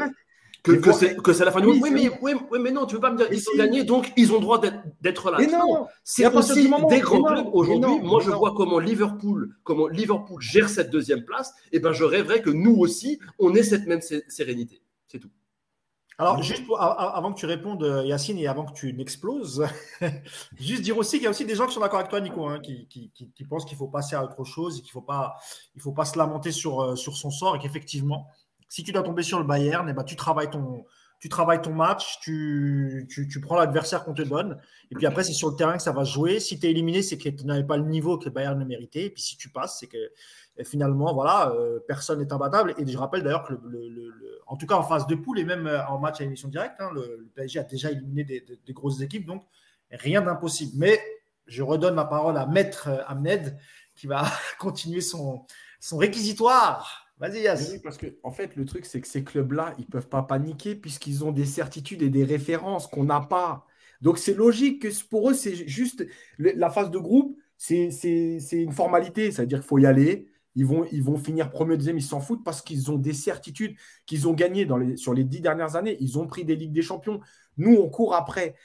Et en plus, on a une histoire qui nous prouve que. C'est-à-dire que c'est pas juste. Me dites pas les stats et tout. Il y a quand même une histoire qui existe. Et le groupe, il n'a pas été modifié. Aujourd'hui, Liverpool, quand euh, Klopp, il finit deuxième, mais avec presque le même groupe qu'il a commencé à renouveler, il y a quatre ans, il gagnait la Ligue des Champions. Donc c'est logique qu'il sait qu'il a des certitudes. On n'a pas de certitude, nous. Nous, on a la certitude que quand il y a un match qui arrive et qu'il y a un, temps faible, on se chie dessus. Mais ça, c'est la seule certitude qu'on a. Voilà. Le match aller contre le Real l'année dernière, euh, on peut le reprendre dans tous les sens. Moi, j'avais fait une minute coach. Tu, tu es, es au-dessus du Real. Le Real ne joue pas et tu finis avec un 0 à la 92e. Tu n'es pas tueur, tu n'as pas parce que tu n'es jamais exigeant. Quand tu viens et tu dis, euh, à Turin. Ouais, mais soyez déjà content qu'on ait gagné 2-1. Eh ben non, parce que l'exigence de tuer ce Turin-là, de le fracasser parce que tu es au-dessus normalement, parce que tu es vraiment au-dessus normalement, parce que ce Turin-là est à la rue, c'est ça l'exigence. Je répète, le Bayern, ils sont allés à Barcelone, ils leur ont mis 3-0 en marchant, ils les ont tartés. En gros, nous, on vient vous terminer. Il n'y a pas de pitié. Il n'y a pas 1-0 pour dire, bon, juste la première place. Voilà, c'est tout. Encore une fois, l'exigence. C'est trop facile de dire, euh, euh, ouais, euh, on est en surexigence. On n'est même pas en surexigence. Parce que la preuve, c'est qu'aujourd'hui, ben non, ben non, parce qu'aujourd'hui, on se contente même de ce, qu'on a. Tu vois, la preuve, samedi dernier, j'ai même dit, moi, après trois, bon, bah, c'est bien, il y a du spectacle. Alors qu'en vrai, au fond de moi, j'ai envie de le dire. Prendre trois buts contre trois, se prendre des transitions contre trois, ça me rend ouf. Voilà, ça me rend ouf. Donc, en fait, on a, on a, à l'arrivée, on n'a que ce qu'on mérite. Et au mois de mars, quand on chialera, évidemment, quand je le dis, quand Nico le dit, bien sûr que si tu tires le Bayern, mais moi le premier, je ne vais pas dire euh, ça y est, c'est fini, euh, c'est pas la peine d'y aller, on est éliminé. Je dis juste que tu n'as pas mis toutes les conditions pour te mettre bien et qu'il ne faudra pas le regretter. Voilà. Quand tu es exigeant tout le temps, tu es exigeant tout le temps, pas juste le match du Bayern, d'un coup, ils vont se devenir exigeants. Et je termine là-dessus, sur l'exemple que je prends souvent. L'exigence, c'est quoi?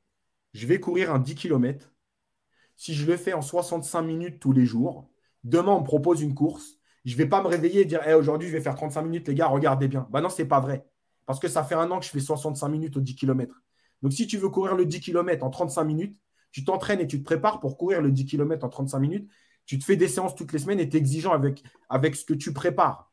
Voilà. Tu ne te prépares pas, tu t'en fous de prendre deux buts contre Haïfa, tu t'en fous de prendre trois buts contre machin, tu t'en fous de prendre cinq buts là, tu t'en fous de ne pas jouer contre Benfica et de les recevoir en chaussons et de te dire Oh, bah, ça, nous... oh, bah, ça va tout le monde, on est tous qualifiés, allez, super, merci les gars. Eh ben, tu le payes. Et tous les ans, on le paye. On est, en, on est en novembre, hein. c'est pas encore joué. Ah, bah, ah, parce que là, là, j'écoutais, j'étais dedans, je me croyais en mars, pardon, désolé. C'est. Voilà, ah ouais, bah, c'est pas grave, tu pourras ressortir le passage en marche. Je ferai pas le podcast ce jour-là, comme ça je serai tranquille. Vous, ah non, non, parce que si, ça passe, si ça passe, il faut que tu sois là et on remettra. Ah non, mais moi, j'ai, mais moi, j'ai pas de problème avec ça. Tu vois, j'ai pas de problème avec ça.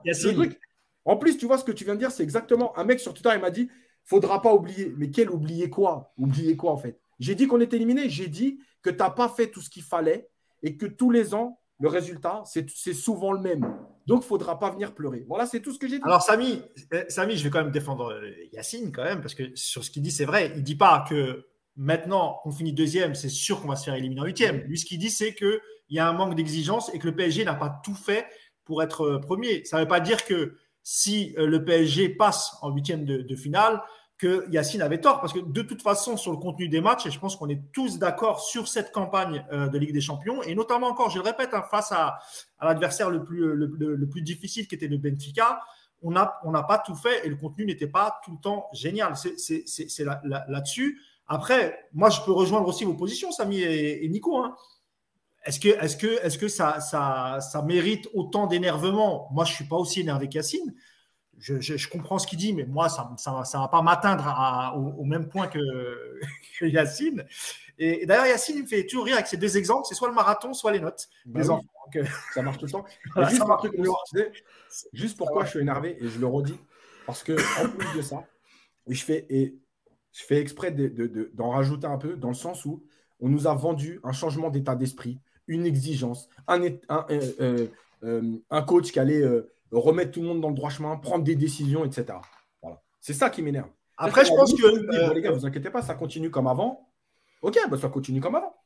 Après, Yacine, euh, en tout cas, concernant Nicolas, sur l'exigence, je pense qu'il te rejoint. Et c'est vrai qu'il en a souvent parlé dans les, dans les podcasts. Quand il parle de, de mecs qui ne courent pas, de feignasses, etc., évidemment qu'il te rejoint. Après, moi, je pense que Nico, voilà, il est pas. C'est un peu comme moi. Ça ne l'atteint pas plus que ça. Et il a peut-être là-dessus. Bah, Vas-y, Samy, vas-y. Est-ce que, est que, après aussi, euh, là, on est le 1er novembre, c'est un premier bilan en, quelque sorte, hein, avec aussi euh, cette, deuxième place. Moi, après, c'est mon ressenti. Hein. Je, euh, je prends plus de plaisir cette année à voir le Paris Saint-Germain. Je te dis la vérité. Je trouve, moi, je trouve, hein, c'est mon avis en tant que voilà, en tant qu'observateur, en tant que supporter, qu'il y a un léger mieux. Alors oui, bien, encore une fois, hein, je peux te rejoindre, tout n'est pas parfait. Moi, je trouve que par rapport aux deux dernières saisons, il y a un léger mieux. Il y a un léger mieux dans, euh, dans, dans, certaines attitudes, dans euh, certains matchs, que ce soit en Ligue 1 ou en Ligue des Champions. Rien, encore une fois, on n'est pas dans la perfection, on n'est pas dans le contenu ultime que qu'on est en droit d'exiger euh, avec ce Paris Saint-Germain-là, mais je, je trouve qu'il y a un léger mieux et c'est ce qui nourrit aussi mon optimisme. Voilà tout, simplement. Et je préfère rester sur cet état d'esprit plutôt, tu vois, je préfère voir qu'il y a un léger mieux par rapport aux années précédentes, plutôt que sombrer dans le pessimisme et me dire ah tout va pas, ça va se repasser comme les années précédentes, ça va être à ce moment-là, bah, on tourne en boucle et on dit toujours la même chose chaque année. Parce que oui, ce que tu dis est vrai. C'est vrai qu'historiquement, sur les dernières saisons, c'est compliqué quand on arrive en, février et en mars, et c'est toujours la même histoire. Et ah là là, c'est dur d'aimer ces clubs. Ah, qu'est-ce que le Paris Saint-Germain nous fait souffrir. Mais on ne va, pas, on va pas tourner sur ça en boucle, tout simplement. Moi, j'essaye de vivre le moment présent, l'instant T. Et aujourd'hui, euh, début novembre, eh ben, globalement, si je tire un bilan, eh ben, euh, c'est de meilleure qualité que les saisons précédentes, tout simplement. Et j'ai bon espoir pour euh, les échéances de février et de mars. Messieurs, il n'est de bonne compagnie qui ne se quitte et il va falloir bientôt, euh, comme, on disait à l'époque, rendre l'antenne. Mais peut-être pour clôturer l'émission, peut-être Nico, qu'on a, qui s'est exprimé en début de truc, mais peut-être que voilà, le mot de la fin, Nico, pour apaiser les, tensions. Il y, aurait pu y avoir un octogone, un 1 contre 2. Heureusement qu'on se connaît bien et, évidemment, nous sommes amis, on peut ne pas être d'accord, mais tout va bien, messieurs. Il n'y a pas d'embrouille, il n'y a rien, parce que je vois sur sur le chat, ça, ça parle d'embrouille, etc. Ah non, c'est un débat passionné entre gens qui se respectent et qui s'apprécient. Voilà, puis c'est bien, c'est bien parce qu'il y a des fois on dit oui, mais vous, vous êtes toujours tous d'accord entre vous. Bah non, la preuve, et ça a déjà été le cas avant. Et, euh, surtout que voilà, euh, et Nico, c'est pas du tout le genre à être d'accord avec tout le monde. En plus, quand il n'est pas d'accord, il n'hésite pas à le dire. Et c'est pour ça qu'on l'aime bien. Alors Nico, je te laisse le mot de la fin, si, si tu es là, bien sûr. Ouais, je suis là, mais ça a coupé, j'ai pas entendu ta question. Non, non, je te disais peut-être le mot de la fin pour clôturer ce. ah, le mot de la fin. Ah, bah non, je suis content. Avec Samy, on a, on a gagné ce duel haut la main. Il n'y a aucun doute là-dessus. Ah, on l'a partiné. C'est même, euh, c'est assez, je, suis, je, m'en veux un peu parce que du coup, là, Yacine est, est quand même assez affaibli par, tout ce, par ce débat. En plus, du coup, bah, par contre, il va falloir trouver euh, un, remplaçant pour, euh, pour le podcast qui va suivre la qualification en huitième, du coup. Alors moi j'ai le numéro de Fred Hermel si vous voulez. On peut bah, normalement, normalement, Julien Cazard vient si, si on passe le huitième. Euh, ah ouais, ça, ça, ça, les mecs qui viennent que quand on gagne, on les connaît. Hein, Ils n'étaient pas là hein, le soir euh, de PSG Real, tous ces mecs-là. Hein. Non, c'est vrai. Et, et, ni Barcelone PSG d'ailleurs. non, mais après, je pense qu'on est globalement en fait finalement d'accord. Parce que sur l'exigence, euh, moi je suis pour le coup là, je, je, quitte un peu Samy pour me rapprocher d'Yacine. Évidemment que l'exigence de ce club n'est pas suffisante. Alors oui, il y a du mieux cette saison, mais euh, après les 18 mois de Pochettino, euh, enfin, je vois pas comment ça pourrait être moins bien en termes de jeu. À part mettre une équipe de CC foot et des petits grelots sur les ballons, enfin, tu peux forcément voir plus de choses, tu vois. Euh, évidemment que c'est mieux en termes de football. Heureusement, j'ai envie de te dire, Samy, que c'est heureusement que ça a un peu progressé. Après, évidemment que l'exigence dans ce club, elle n'est pas suffisante. Évidemment, mais ça, là, tu vois, pour le coup, je pense que tant que tu auras des mecs comme Messi, Mbappé, Neymar, des mm. mecs qui sont au-dessus du club, au-dessus de.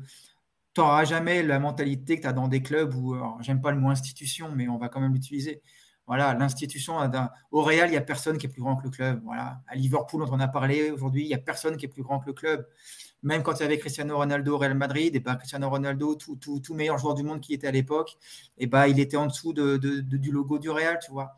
Le problème du PSG aujourd'hui, c'est que tu as des joueurs qui sont au-dessus de, tout et que ces mecs-là, bah, ils font un petit peu comme ils l'entendent. Quoi. Tu vois, le match de Messi hier, je suis désolé, on n'a pas trop parlé de Messi, mais un mec comme Messi hier, un joueur lambda qui s'appelle pas Messi, fait un match comme hier, mais au bout de 20 minutes, il, est sous la douche au bout de 20 minutes. Tu vois Bon, bah voilà, le PSG, tant que tu auras des mecs comme ça qui seront, euh, qui seront à ce niveau de, d'importance par rapport au reste, bah, cette exigence-là, ceux qui vont la, la décréter, malheureusement. Et eh ben, merci en tout cas. Mais bravo Yacine, bravo Samy, en tout cas, belle, victoire dans ce débat. on est ensemble, Nico. On l'a tartiné le, le Amened là. La tartiné du tout. Ça a sorti la sulfateuse à, deux contre un, mais si vous n'avez pas honte. Ah, mais il va s'en remettre, Yacine.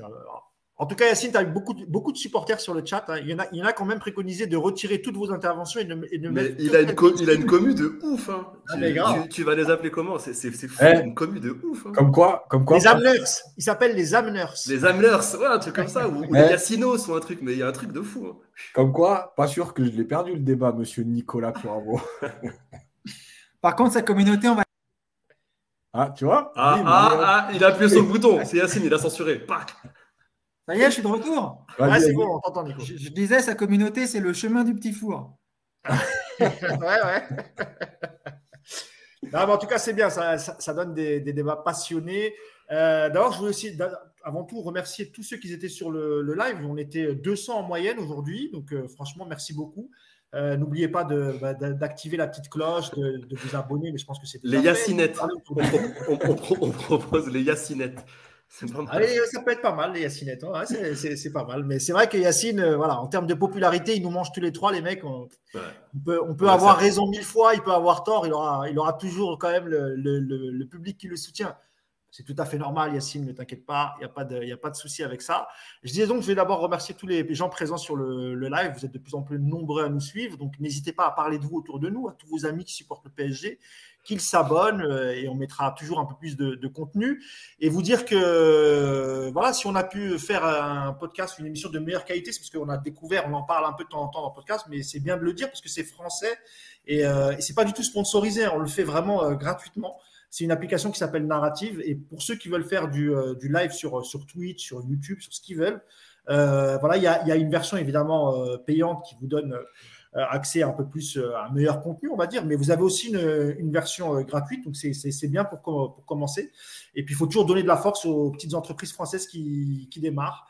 Et oui, Yacine, vas-y, rapidement. non, c'était juste par rapport à narrative, justement.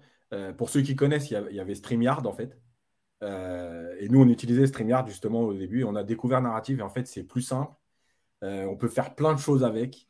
Et c'est comme ça, d'ailleurs, qu'on est arrivé sur Twitch.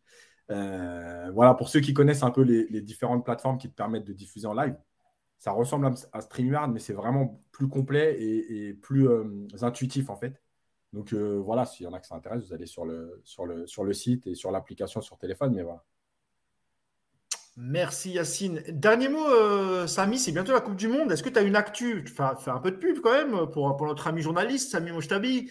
Qu'est-ce que tu nous fais pendant cette Coupe du Monde, euh, Samy? Bah, Je vais principalement euh, suivre l'équipe euh, du Maroc pour quelques médias marocains, notamment 2M, pour une chaîne. Non, attends, attends, attends, attends, attends, attends. On fait une pause là. mon frère, mon ami Samy Mojtabi va apparaître, parce que moi j'ai 2M, je vais te suivre. Ouais, bah, avec plaisir. 2M, c'est la chaîne un peu, la, la, la, première chaîne. Oui, oui ça, sur 2M et sur Radio 2M, parce que j'ai quelques amis, quelques collègues là-bas, donc je ferai quelques interventions aussi sur Alcas qui est la chaîne, euh, qui est la première chaîne de sport au Qatar. Donc là aussi, sur, là, c'est sur la France et sur le Maroc. Et, euh, et, le retour du club des 5 normalement qui devrait arriver, euh, je lance peut-être avec Yacine aussi qui sera aussi présent. Où là, on sera présent sur tous les matchs de la Coupe du Monde normalement. Ça devrait arriver très bientôt. En tout cas, ça va être sympa. Il y a une belle, la coupe, du monde, la, coupe du monde, elle la coupe du monde, elle arrive bientôt, donc vaut mieux que ça arrive bientôt. Ah ouais, il faut, il faut. peut-être une actu, Nicolas Puravo, je ne sais pas si tu veux faire passer quelques annonces, quelques montres à vendre, je ne sais pas.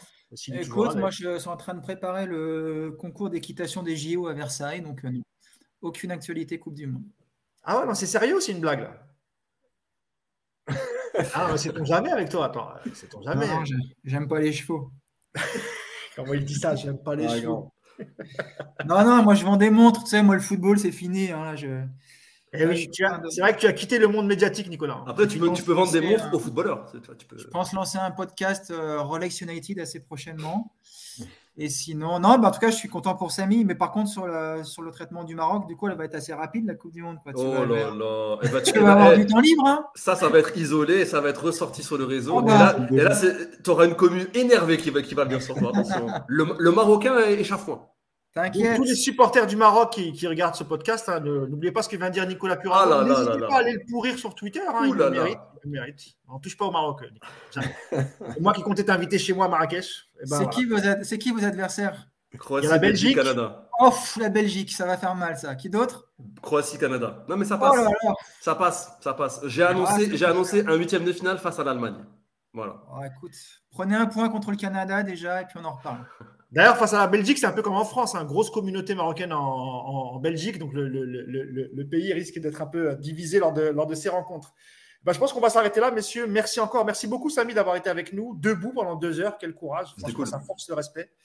Euh, merci à Nico, malgré une connexion dégueulasse.